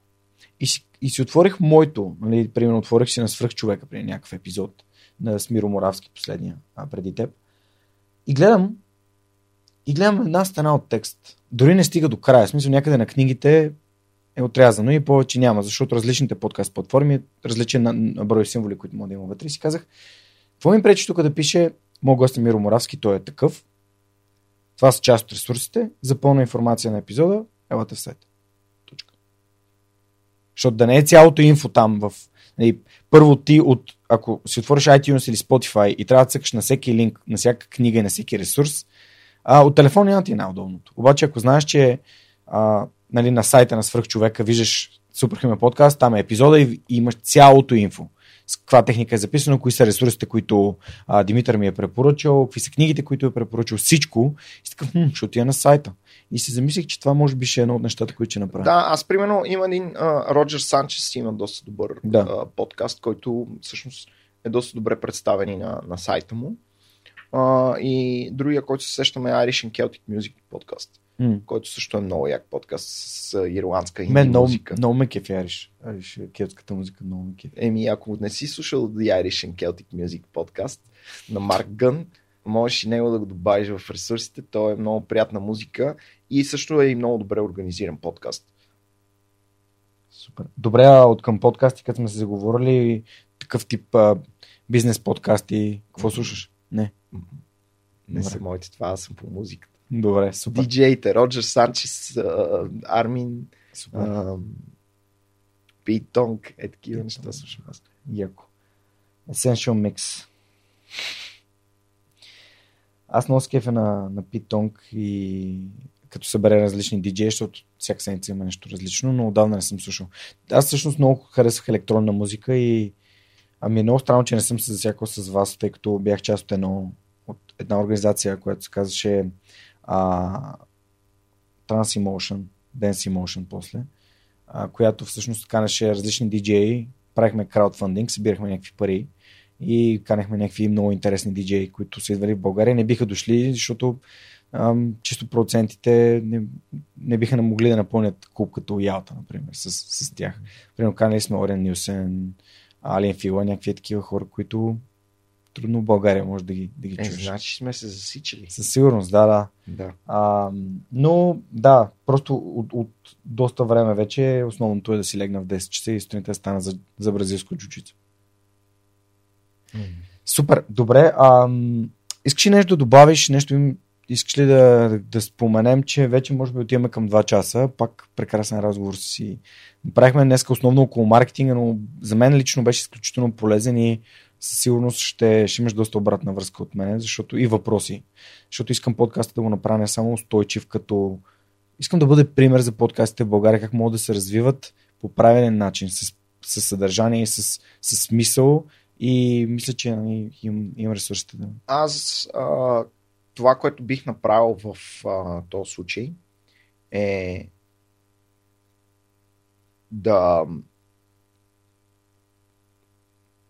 се опитам да разбера от гледна точка на слушателите и на зрителите а, на подкаста какво трябва да стане, по какъв начин трябва да се направи подкаста, така че те да чакат и да нямат търпение да излезе. А, наистина да да седат и да го, да го чакат като нова година. А, Всеки вторник. да, всеки вторник. А, за мен това е точно най-правилният въпрос. Как трябва да се структурира, какво Трябва да има вътре. да се направи, да, М. какво трябва да има вътре, а, за, да, за да може да да се харесва на, на слушателите и те да го чакат с нетърпение. И, нали, то е доста сложен въпрос. Мисъл, а, от една страна въпросът е кои са хората. А, какво тях ги интересува. Той е целият customer development процес, който трябва да се мине по него. Нали. А, и а, дефинирането на аудиторията и разбирането на аудиторията, комуникацията с, а, с аудиторията и а, така да се каже вече трябва да, да, да влезеш в контакт с слушателите, според мен, и да, да ги разбереш наистина М. а, защо а, те го слушат, кои са, какви са, какво ядат, къде ходят, какво слушат, какво правят, какво ги интересува, какво ги радва и ги натъжава до, до, М. до девето коляно всичкото, и майчиното мляко. И съответно да разбереш нали, какво е това, което ще обедини тази аудитория, което да ги а, накара наистина да, да чакат а, епизодите с нетърпение, да се събират с приятели, да ги гледат и да ги слушат с а, пуканки. Хм. Като се е излезнал новия Star Wars. А, всъщност, едно от нещата, които ти, ти, ти каза, е нещо, което аз много ценя и така винаги съм го имал и може би затова много ме, много ме бива да създавам контакти с хората, е, че ако мога да определя едно, една свръхсила в мен, тя е customer service. И аз, много, аз съм много общен, аз отговарям лично на всички съобщения, на всички имейли.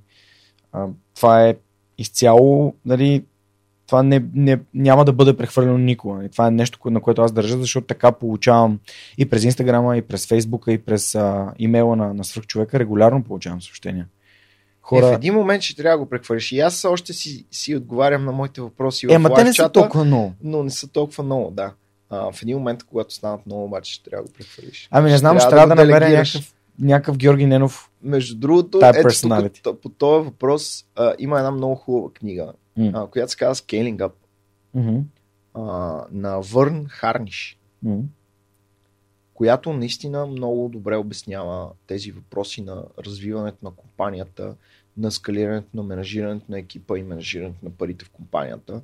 А, доста, доста добре е обяснено там. А, където той дава много хубави примери за това защо точно е такива неща. В един момент идва момента на делегиране и кога идва. И защо в началото трябва ти да си ги правиш.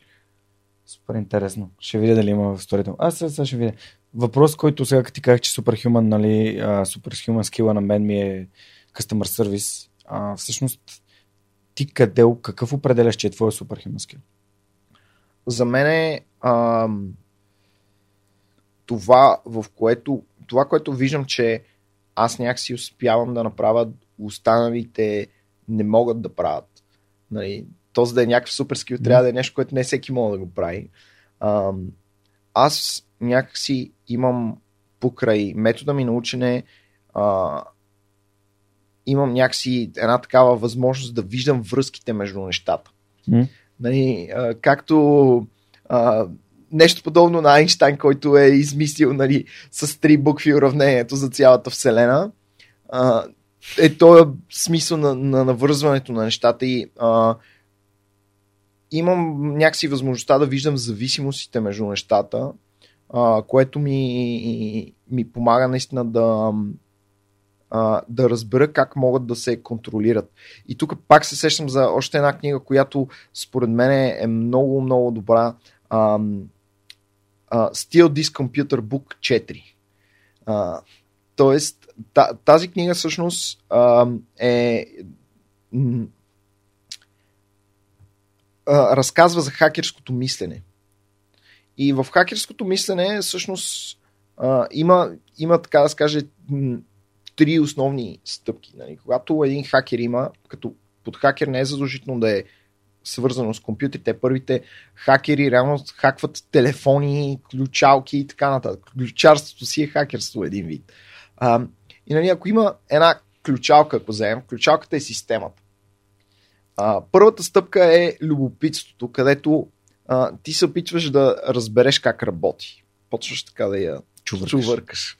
А, и в момента, в който разбереш как работи, това ти дава възможността да я да, да експериментираш с различни неща, да видиш какво ще стане в различни ситуации. Так, това е така наречения в стрес тестинг, нали, в който като, като знаеш как работи, можеш да видиш по кои начини няма да работи като хората и, и, и де-факто нали, как може да се хакне. А, и, и когато разбереш а, нали, от чувъркането, разбереш наистина системата как работи, ще разбереш в кои случаи работи и не работи и как можеш да се възползваш от нея. И когато намериш интересни начини, по които можеш да се възползваш от нея, можеш да я поставиш системата под свой контрол. Това са трите основни стъпки в хакерското мислене. И те могат да бъдат прилагани в много неща. Примерно, има social engineering, нали, социалното инженерство, където можеш по този начин да хакваш хора а, в разговора и те да ти дадат информация, която на теб ти трябва, без дори да знаят, че са ти я дали. А, това пак е може да се направи по този начин. Всичко е обяснено в тая книга. А, като идеята всъщност е, че а, това може да, този подход може да се използва и за а, разглеждането на по-големи системи. Тоест, като примерно цялата економическа система или а, дадена индустрия. Защото когато видиш как системата работи, аз затова, когато преподавам бизнес и, а, и, и стратегия, има едно нещо, което се казва стейкхолдер анализ. Тоест да, разбереш кои са останалите играчи в бизнес света. Но не само конкурентите, ами и останалите играчи в целия бизнес свят, защото, примерно, а, Apple, за да могат да направят един телефон, това значи, че Япония трябва да продадат определени материали на Корея, те да направят определени чипове, да ги продадат на Apple, те да се сглобят в Китай и нещата са свързани. А, и да, когато разбереш цялата система как работи, това ти дава възможност да видиш по какви начини ти можеш да се възползваш от нея, да имаш различни партньорства и взаимоотношения с различните играчи от бизнес сферата и съответно в крайна сметка да стигнеш финалния левел, в който да поставиш под свой контрол, както са примерно Apple с App Store, Amazon с, с тяхната доминация върху ам, private селерите, нали, Facebook до, до известна степен върху а, социалните мрежи и така нататък. Те са разбрали как работи цялата система и са я поставили под свой контрол. Особено, нали, примерно, Apple в случая те са, примерно, App Store е изцяло под техен контрол. Супер интересно е това. Ти всъщност много, много ми хареса, като каза, че твоята, м- твоята супер сила е да, да хващаш връзките. И това е нещо, над което аз винаги съм си мислил, че съм по-скоро м- по-скоро съм detail type of guy, а не big picture type of guy. Но главно защото при мен, в моята глава, нещата са на стъпки.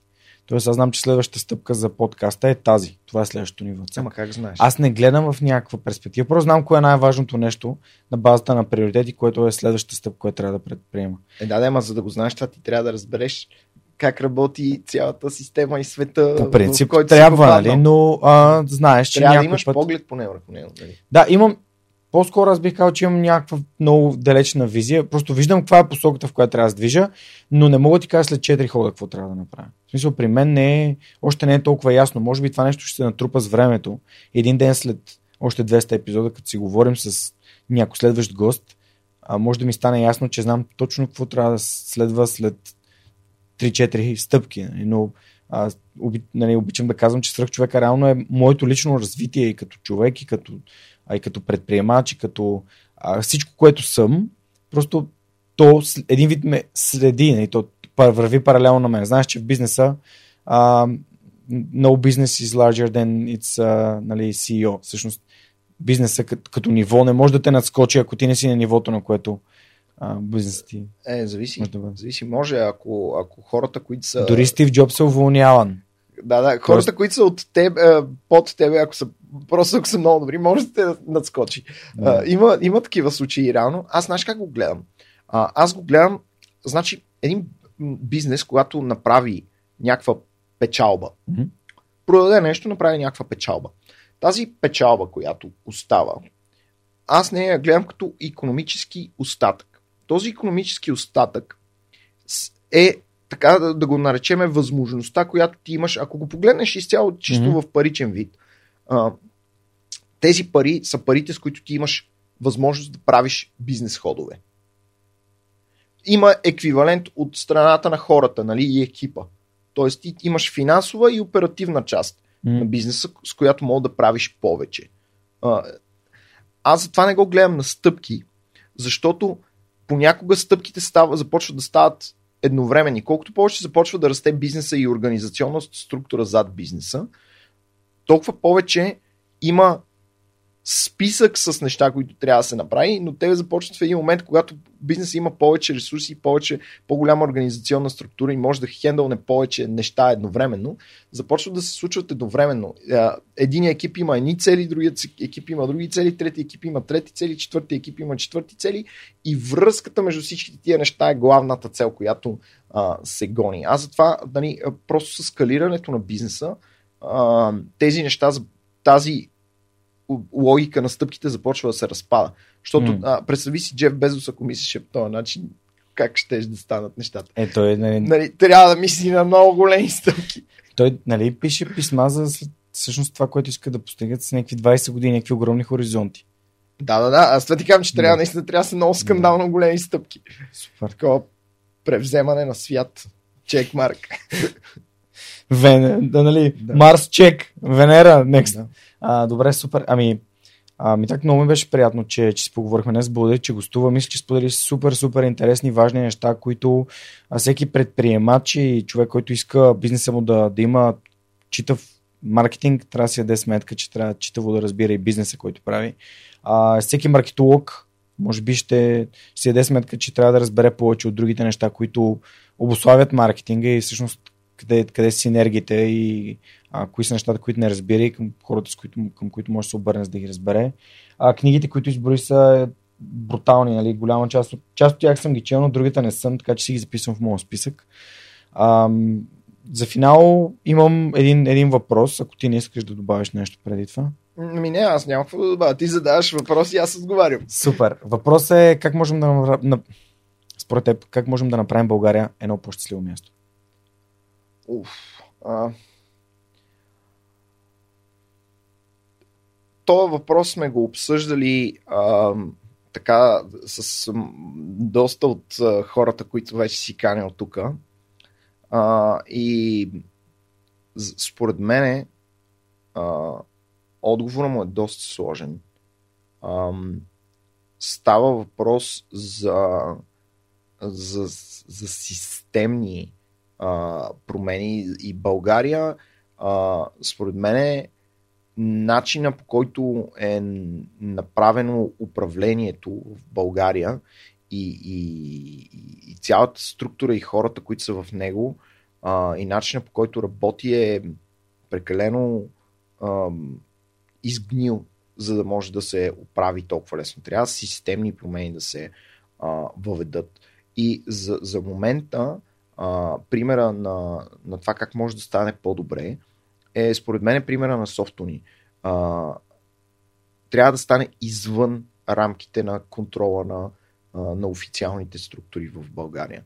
А, тъй като те просто са прекалено бавни и прекалено, прекалено скандално зле са. А от друга страна, вече за да се оправят, а, според мен трябва да има системни промени главно в образованието. Защото ти ако вземеш едно доста по-добре образовано общество, то няма да позволи да се случат тези абсурди, които се случват в момента. А образованието започва да става все по-достъпно и достъпно за всички.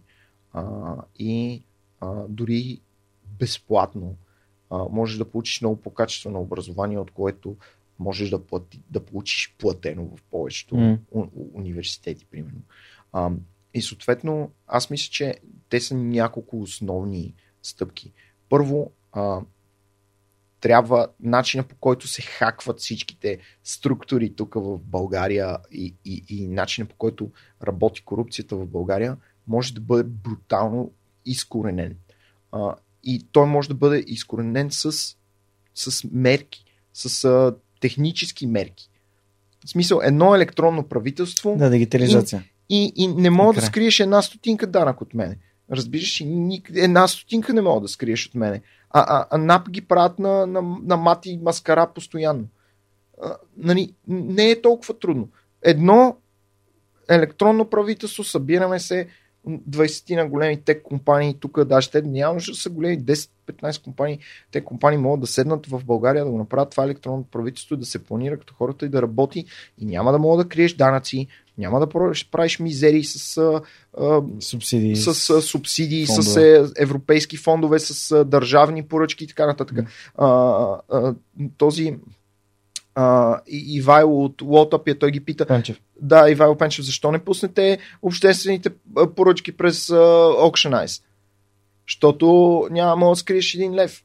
Нали, то е въпрос и на политическа воля, която според мен трябва да бъде а, за, за да се може да се пребори това, което се случва а, от гледна точка на корупцията на, в България, тя трябва да обществото трябва да, да почне да я вижда и да я разбира и голяма част от обществото да почне да я вижда и да я разбира. Стъпка две е вече да се направи системата така, че да не можеш да го правиш това нещо.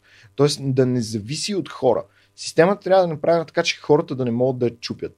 Защото, нали, а, а, ако вземеш комунизма като една система, те, комунизма проблема му е, то е много хубава идея, въпросът е, че хората като го щупят става много, много, много лоша идея. И mm. съответно, тук става въпрос за система на управление. Системите на управление са буквално. А, има си хора, които с това се занимават. Systems Engineers се казват и просто трябва да се направи една система, която да не може а, да бъде толкова лесно а, корумпирана. Б- Има такива примери. А, нали, Южна Корея, Швейцария.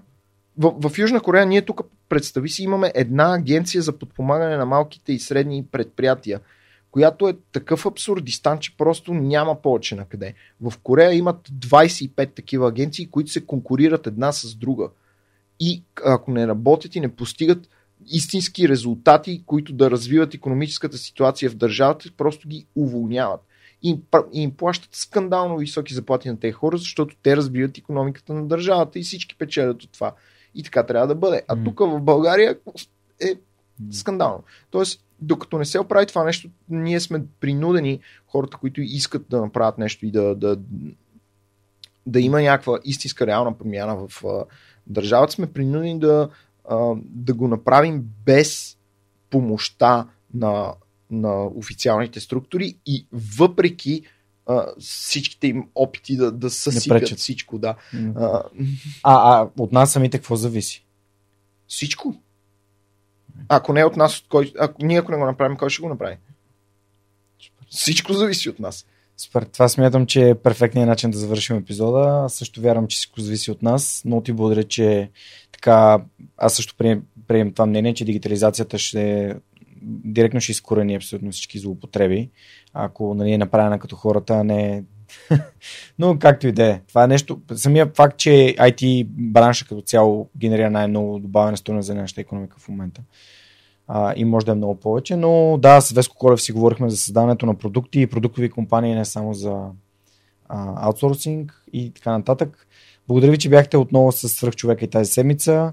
Това беше Димитър Савов от Startup Masters. Хвърлете едно око на, на Startup Masters Академията и на списъка с книги. Ще радвам да се абонирате за подкаста в Spotify, в YouTube и да разгледате нещата на нашия сайт. Имаме чисто нов супер як месечен бюлетин. Вярвам, че ви бъде полезен. Това беше всичко от нас за тази седмица и ни очаквайте следващия вторник с човек. Чао, чао! Този епизод достигна до вас благодарение на подкрепата на патроните на подкаста. Адриан Голяшки, Александър Александров, Александър Гейне, Александър Гиновски, Александър Киречев, Александър Куманов, Александър Силгиджан, Ангел Георгиев, Андрей Грозданов, Анелия Стоянова, Ани Сарамбалиева, Анна Андонова, Анна Радева, Асен Величков, Асен Цветков, Атанас Атанасов, Атанас Деневски, Бисер Вълов, Богдан Дринков, Богомила Трайкова, Борис Тилов, Борислав Борисов, Борислав Дончев, Борислав Сандев, Боряна Георгиева, Валентина Алексиева, Василия Свилева, Вили Енчев, Величка Георгиева, Вентислав Спасов, Весто Купено, Виктор Калчев, Велизар Ганчев, Галин Стефанов, Георги Генов, Георги Димитров, Георги Орданов, Георги Капазин, Георги Малчев, Георги Москов, Гилджан Джебирова, Даниил Петков, Даниел Гочев, Даниел Гошев, Денислав Здравков, Деница Димитрова, Джанер Кафеджи, Джейн Димитрова, Диана Мечкова, Диана Рангелова, Димитър Дечев, Димитър Димитров, Димитър Колев, Димитър Куртев, Димитър Парушев, Добри Кусов, Евгения Гъркова, Евелина Костадинова, Ели Спасова, Емил Иванов, Емилия Цветкова, Емилиян Николов, Емин Мола Ахмет, Енчо Боев, Живко Джамяров, Живко Тодоров, Захари Захариев, Ивайло Кенов, Ивайло Методиев, Ивайло Христов, Ивайло Янков, Иван Банков, Иван Белчев, Иван Игнатов, Иван Кузманов, Ивелин Стефанов, Игнат Ганев, Илиян Иванов, Илко Шивачев, Ина Тодорова, Йордан Василев, Йордан Димитров, Ирена Иванова, Камелия Танасова, Камен Стойков, Катерина Апостолова, Катрин Стоилова, Кирил Юнаков, Константин Данков, Константин Пеловски, Константин Спасов, Коста Атанасов, Красимира Банкова, Кристиян Вълов, Кристиян Иберик, Кристиян Михайлов, Лиляна Батолова, Лиляна Берон, Лъчезар Димитров, Люба Венкова, Люба Ганчева, Любомир Василев, Любомир Киров, Людмил Караулан, Маргарита Троанска, Марин Митев, Мария Дилова, Мария Митева, Мария Тодорова, Марияна Лозанова, Мартин Ангелов, Мартин Бенков, Мартин Петков, Мартина Георгиева, Майя Йовчева, Милена Младенова, Милин Джалалиев, Мими Ридър, Мирослав Желещев, Мирослав Моравски, Мирослав Филков, Митко Василев, Михаил Касапина, Моника Ангелова, Надежда Гешева, Надя Шумкова, Невена Пеева, Нетко Христов, Нели Димитрова, Никола Томов, Николай Василев, Николай Георгиев, Николай Маринов, Николай Янев, Нида Проданова Йоцева, Октай Чубан, Павел Начев, Павлина Андонова Иванова, Павлина Маринова, Петя Панайотова, Петя Стоянова, Пламен Иванов, Пламенка Матеева, Преслав Каршовски, Радислав Данев, Радослав Георгиев, Радослав Панайотов, Радослав Радоев, Радостин Христов, Райко Гаргов, Ралица Куманова, Рифито Балакчи, Роберта Костадинова, Русица Бойкова, Русица Русева, Румен Митев, Светослав Маринов, Севгин Мустафов, Севдалина Александрова, Семра Кафа, Силвина Форнаджиева, Силяна Йорданова, Симона Дакова, Синди Стефанова, Стани Цветанова, Стефан Чорбанов, Таня Кърчева Казакова, Таня Панайотова, Теодор Катранджиев, Теодора Ангелова, Теодора Георгиева, Тодор Лазов, Тодор Петков, Филип Алексиев, Хараламби Хараламбиев, Християн Ненов, Християн Стоилков, Християна Василева, Христо Бакалов, Христо Христов, Цветелина Тотева, Цветомир Цвятков, Юлиан Урдов, Юлиана Андреева, Яна Петрова, Яни Джуров и Ясен Михайлов. Благодаря ви, приятели!